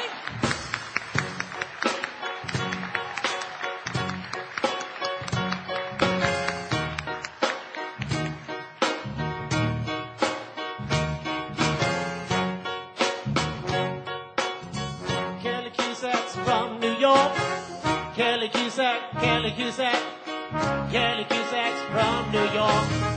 Kelly Cusack's coming on up to the stage. Kelly Cusack, here she comes. She looks real good in her dress tonight. She just won second place in the sophomore category.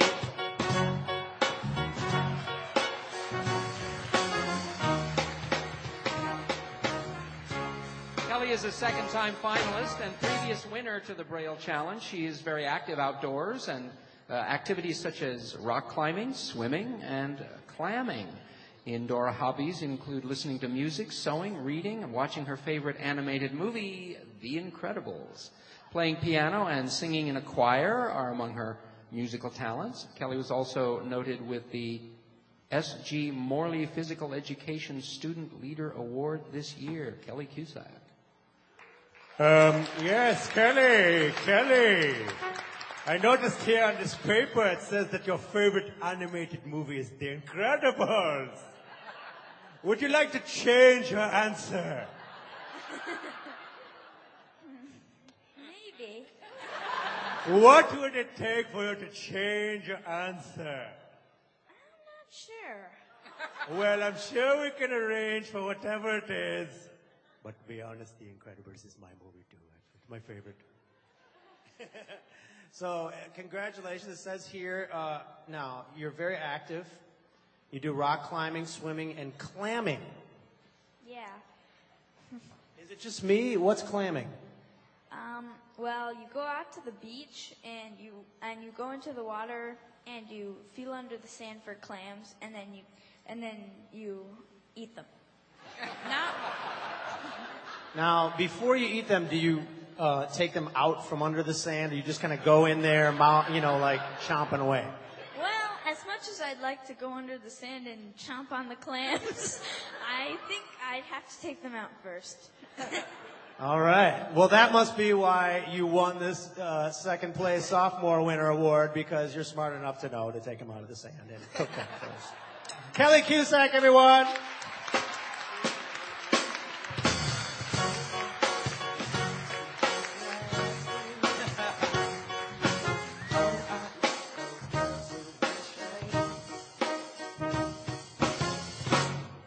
Moving up to junior varsity, second place. Second place in the junior varsity category, from the great state of Massachusetts, Daisy Russell!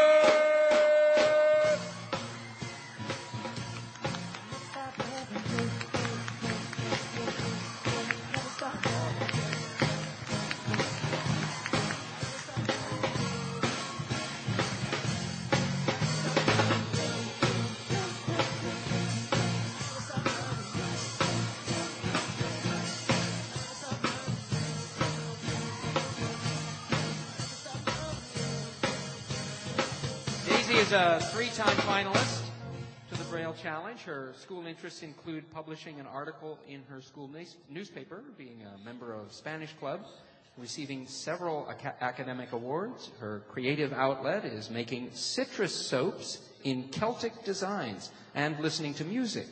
An active member of V-Stars, she participates in recreational and volunteer activities with other blind teen girls.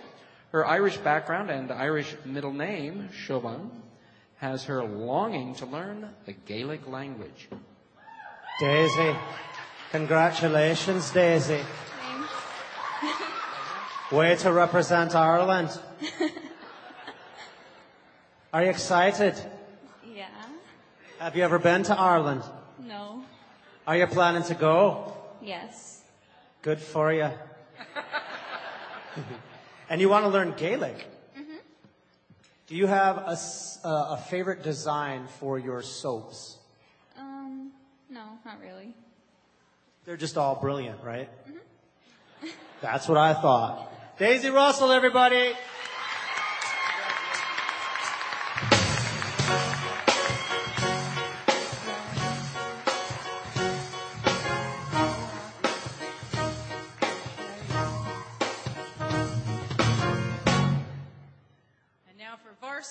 Second place. Second place in the varsity category, also from the state of Massachusetts, Yuna Giada.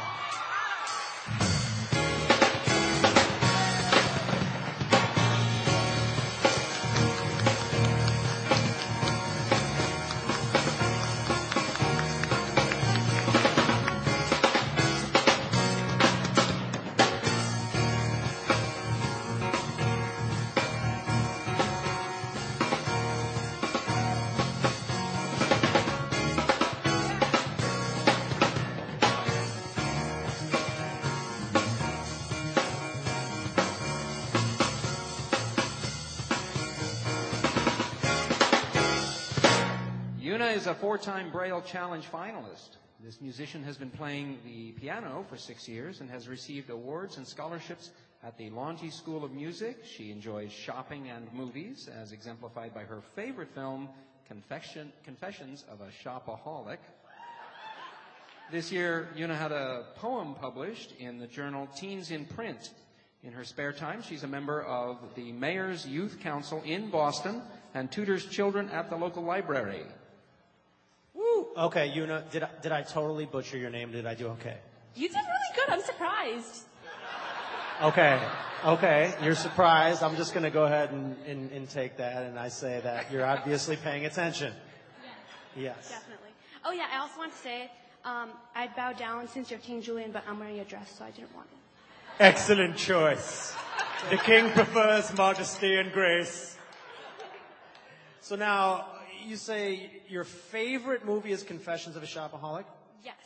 Are you, when you go shopping, are you at shopaholic levels? Yes.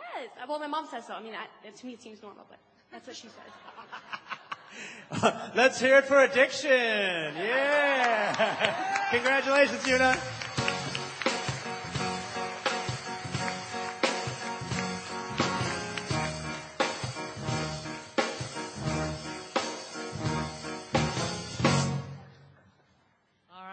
Down to our first place series. Yep, are you ready? Waiting for this one? We start with apprentice. First place apprentice and the envelope. First place apprentice. The most show-off of the showy-offiest. From the great state of Michigan, Julia LeGrand.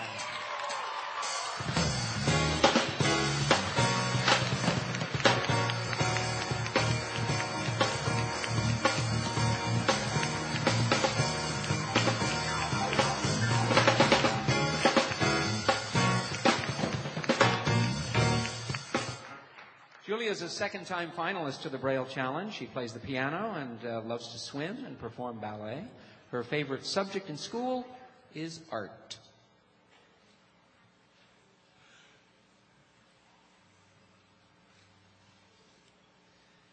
Julia, congratulations. Thanks. Are you happy to be here? Yeah. I know, I know Hollywood in California is not Michigan, but are you enjoying your time here? All right. So it says here, oh, what part of Michigan are you from? Grand Rapids. Grand Rapids. Nice. I have some very good friends there. Now, it says here you play the piano and you love to swim and perform ballet. Have you ever performed any water ballet while playing the piano? No. Will you perhaps attempt it when you return to Grand Rapids? No. This is why she won first place. Congratulations, Julia.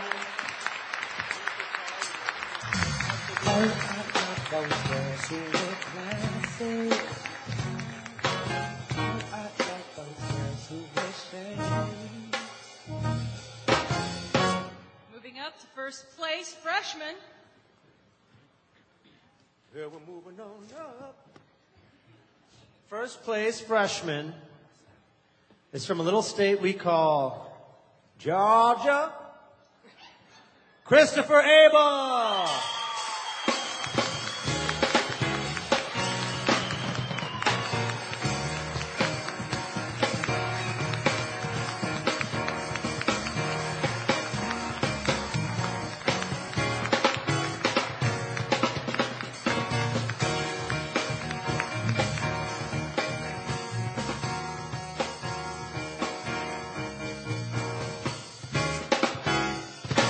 Christopher is a three-time finalist and two-time Braille Challenge winner, an active kid. He has a black belt in A T A Taekwondo, does jiu-jitsu, and loves playing Wii sports games. He also enjoys boogie boarding and swimming in the ocean and playing foosball.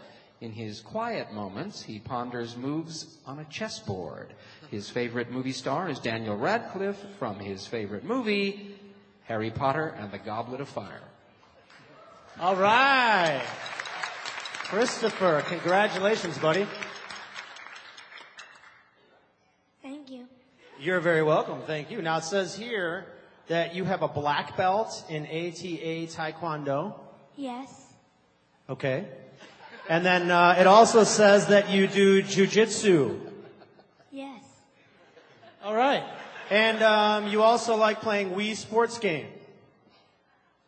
That's one of my favorite things. What is your favorite Wii sports game to play? I'm going to have to say Mario Strikers. Mario Strikers. So do you dominate the house when it comes to that game? Well, nobody else really plays it, so... And I would clean everybody like forty to zero. That's the best way to dominate the house. Just choose something that no one else is competing in. But that's not how you won first place freshman. Congratulations, buddy. Christopher Abel from Georgia. Come on, come on. Give it up.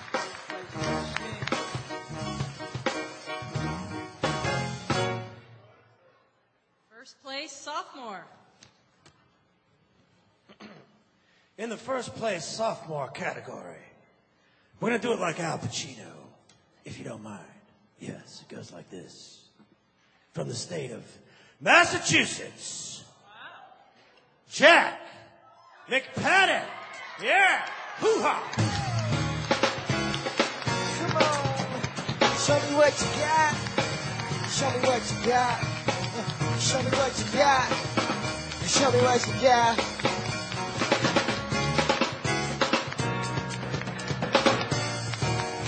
Come on, come on, come on, come on, come on, come on.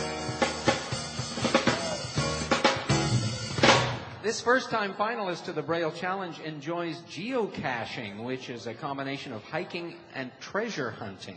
Jack's junior black belt in Taekwondo comes in handy when wrestling for the treasures he finds. This daredevil also tried skiing for the first time and really enjoyed it. He's very fond of dogs. He spends time with his dog, Dallas, and trains neighborhood dogs as well. In fact, in his spare time, he's writing a book about dogs. Yeah, Jack, congratulations, buddy. Thank you. Did you work very hard for this? I did. It was a long day, but it was worth it. Yes. Now it is. If you didn't win first place, what would you have said about the long day? I don't know. I wasn't expecting it, so. You're a modest man, Jack. I like that. Now, it says here, you, you've, now, did you, you enjoy geocaching, which is a combination of hiking and treasure hunting. Did you invent that combination? No, but they, uh, somebody brilliant did. I, I hike a lot, so. Right on. And have you catched any geos yet? Not yet. All right, well, you keep on trying, buddy. Jack McPadden from Massachusetts. Woo! Come on. Yeah.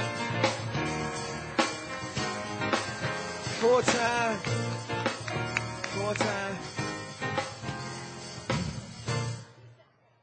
All right, junior varsity, first place. Junior varsity, first place. Let me just figure out how to pronounce this name. From the great state of New York, Nicholas Lifka. Woo! Nicholas, you are the first place winner well, come in the category. Show me what you got. Uh, show me what you got. Yeah, show me what you got. Come on, come on, come on.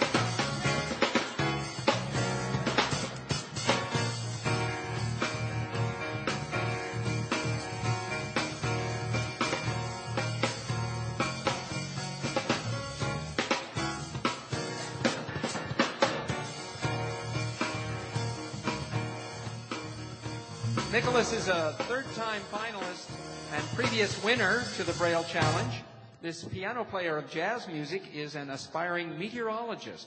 He loves hiking in the Adirondack Mountains and rooting for Ryan Fitzpatrick, the Buffalo Bills quarterback who will take the team to the Super Bowl.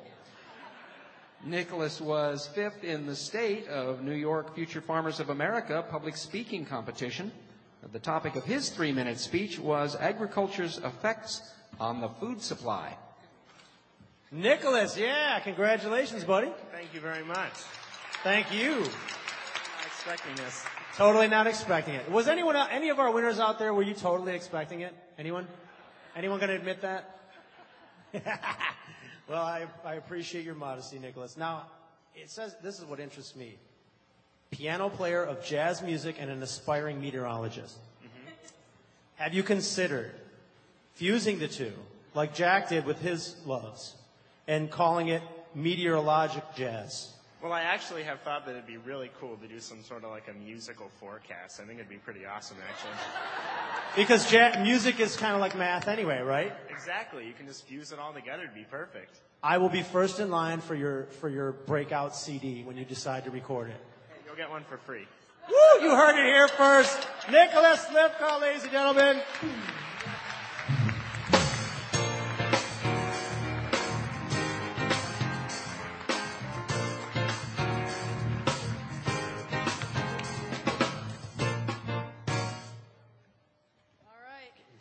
The big kahuna.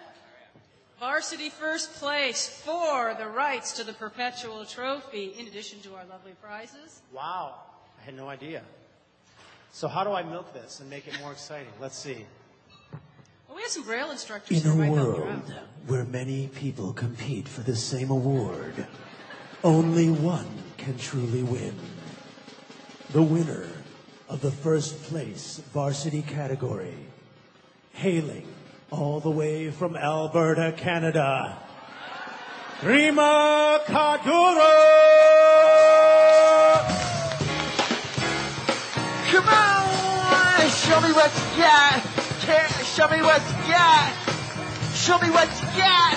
Come on! Come on! Come on! Come on! Show me what you got! Let's wait and wait and wait and wait. Show me what you got. Show me what you got, pretty lady. Let's wave and wave, and let's wave and wave, and let's wave. Rima is a seven-time finalist and a two-time Braille Challenge winner. She spends her free time reading adventure novels, writing poems, swimming, and playing goalball. She currently plays center on the Alberta Provincial Goalball team and was a gold medalist in the National Goalball Competition. Rima dreams of a career in geophysics. So, Rima, congratulations. Thank you. How do you feel right now? Uh, shocked and like I'm going to fall off the stage. We got you. We got you. Don't worry. I've done that before. It's no fun. Do you want me to help you? I do. You want to? You're going to help me fall off the stage. All right. I appreciate that. Now, it says here, you dream of a career in geophysics. Yeah, funny story. Hang on. Hold it right there. No, go ahead. F- funny story. You guys are going to love this, really. Uh, yeah, geophysics, I gave up on that. Because... Stop laughing at me. You're supporting me as an audience. So, I have wanted to be a math teacher since I was like nine, and I deviated from that path very stupidly. But I've gone back to teaching math now. So. So that means you can't have a career in geophysics? No, I'm all for math, man. Physics? Physics? Not for me. Well, maybe you could do geomath. Where are you going with this? I don't know. I don't know.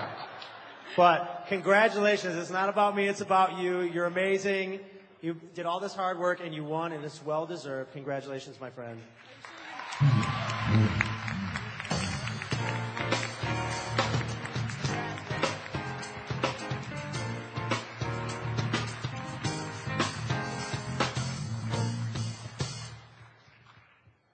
All right. Let's give one more round of applause for all of our first, second, and third place winners. Give it up, give it up, give it up! Give it up! And also for all of the nominees, because just to get out here in this room, you guys, you know you did some amazing things just to be out here. So give yourselves a round of applause.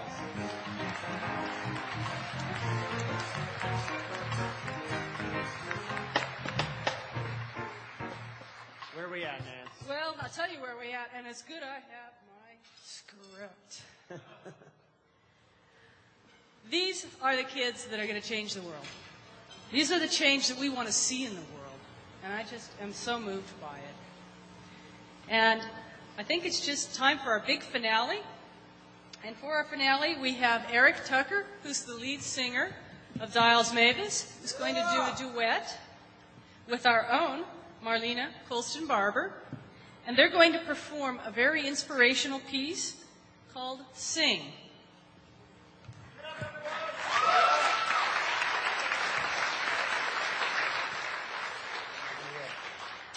All right, how you guys feeling? Hey, you happy? With us. Come on. Woo! All right. Get those hands clapping. Sing it out. Boy, you got to see what tomorrow yeah. brings.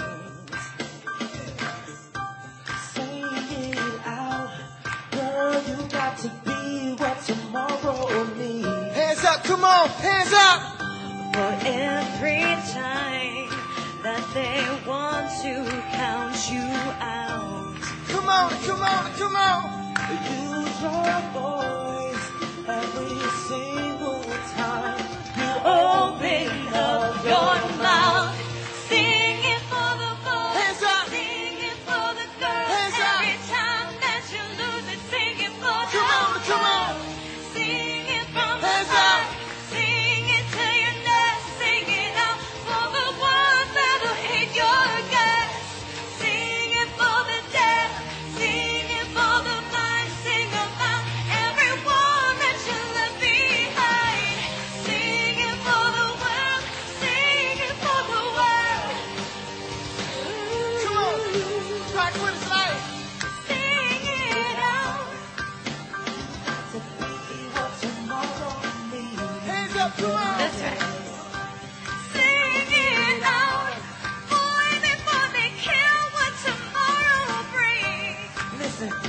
To make your choice if the music drowns you out. Music drowns you out. And lift your voice every single time. Come on, and come on, everybody.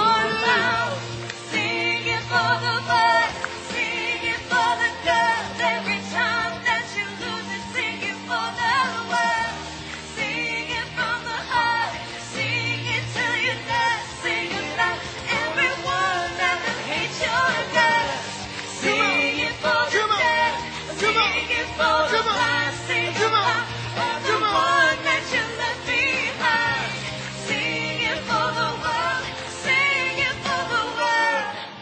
All right, everybody, you got a fist pump with us on this one, man. We need your help. Yeah.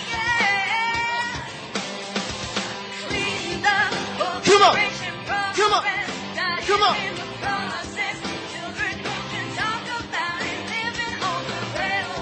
on. Everybody get that fist in the air. I need your fist in the air like this, y'all. Come on. Come on. Come on. Yeah.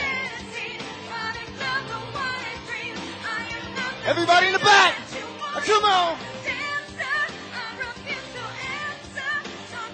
Yeah, yeah. One more time, y'all. How?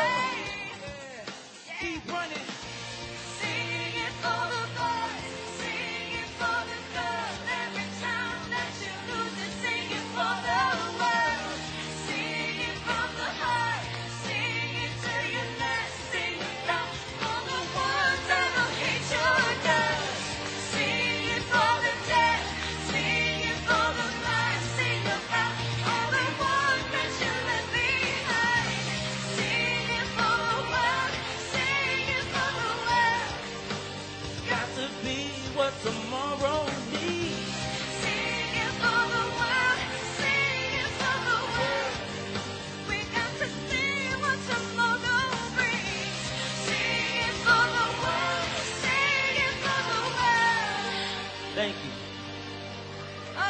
Make some noise! Come on, come on. Y'all thought it was over? It ain't over yet. Come on.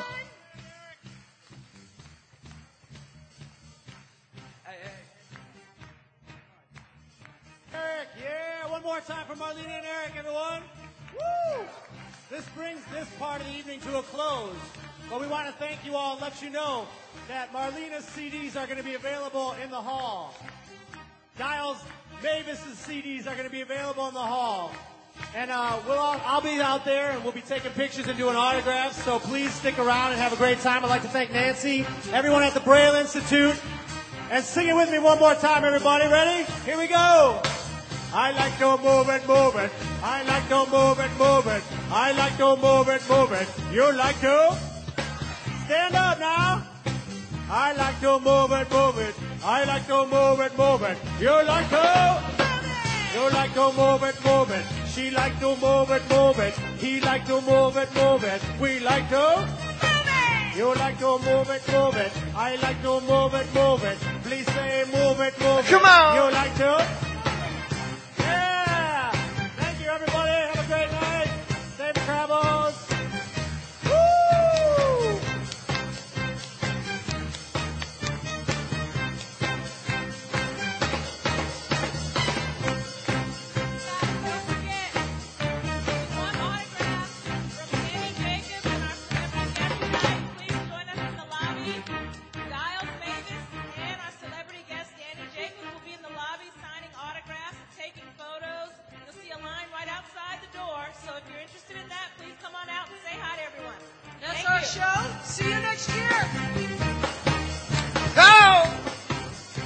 Come on, come on, come on, get up!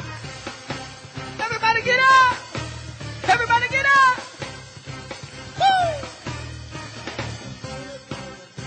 Come on, come on, we like to move it, move it. Come on, come on, we like to move it, move it. We like to move it, move it. We like to move it. Move it, move it. We like to move it, move it. We like to move it, move it. We like to move it, move it.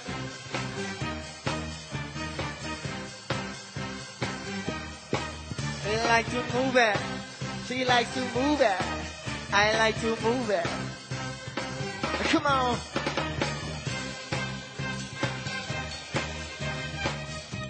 We just want to thank you guys for having us. It was an honor to perform in front of some of the most beautiful people we've ever met in our lives. Once again, we go by the name of Dyles Mavis.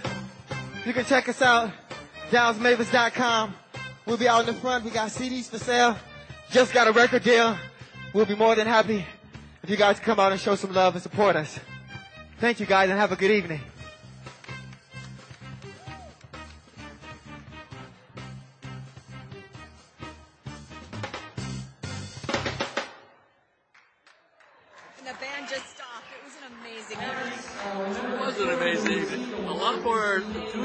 Because the M C yes. was a lot Danny more Jacobs. To than the kids.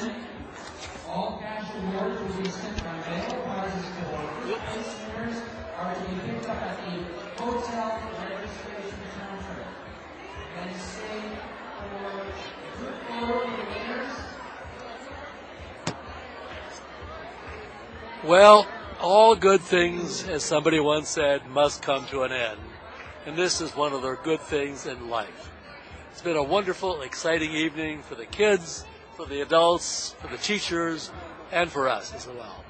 But we've come to the end of this live broadcast of the Braille Institute of America's twenty twelve Braille Challenge Award ceremony.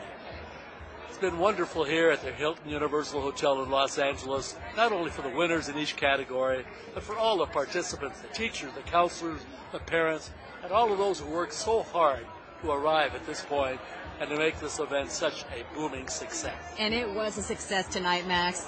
This broadcast has been brought to you by Airs L A and can be heard as a podcast on our website at w w w dot airs l a dot org. A big thank you to Ryan Honey, Director of Universal Media Services for the Braille Institute, for his help in making this broadcast possible. Thanks also to Nancy Niebrugge, Vice President. I never quite say her name right, do I, Max? Ah, you're getting closer every year. Three more years, we'll have Niebrugge nailed. Excellent. Nancy is the Vice President of Programs and Services and Director of the Braille Challenge. And thanks also to Danny Jacobs, Nancy's co-M C tonight. The Braille Challenge Award Ceremony rocked. It was such a great night. Oh, we also want to say thank you to Dick Burden, our very capable engineer, who's with us every year. Dick Burden. I'm Anne-Marie Howard. And I'm Max Flahinger. We'll do it again next year. See you then.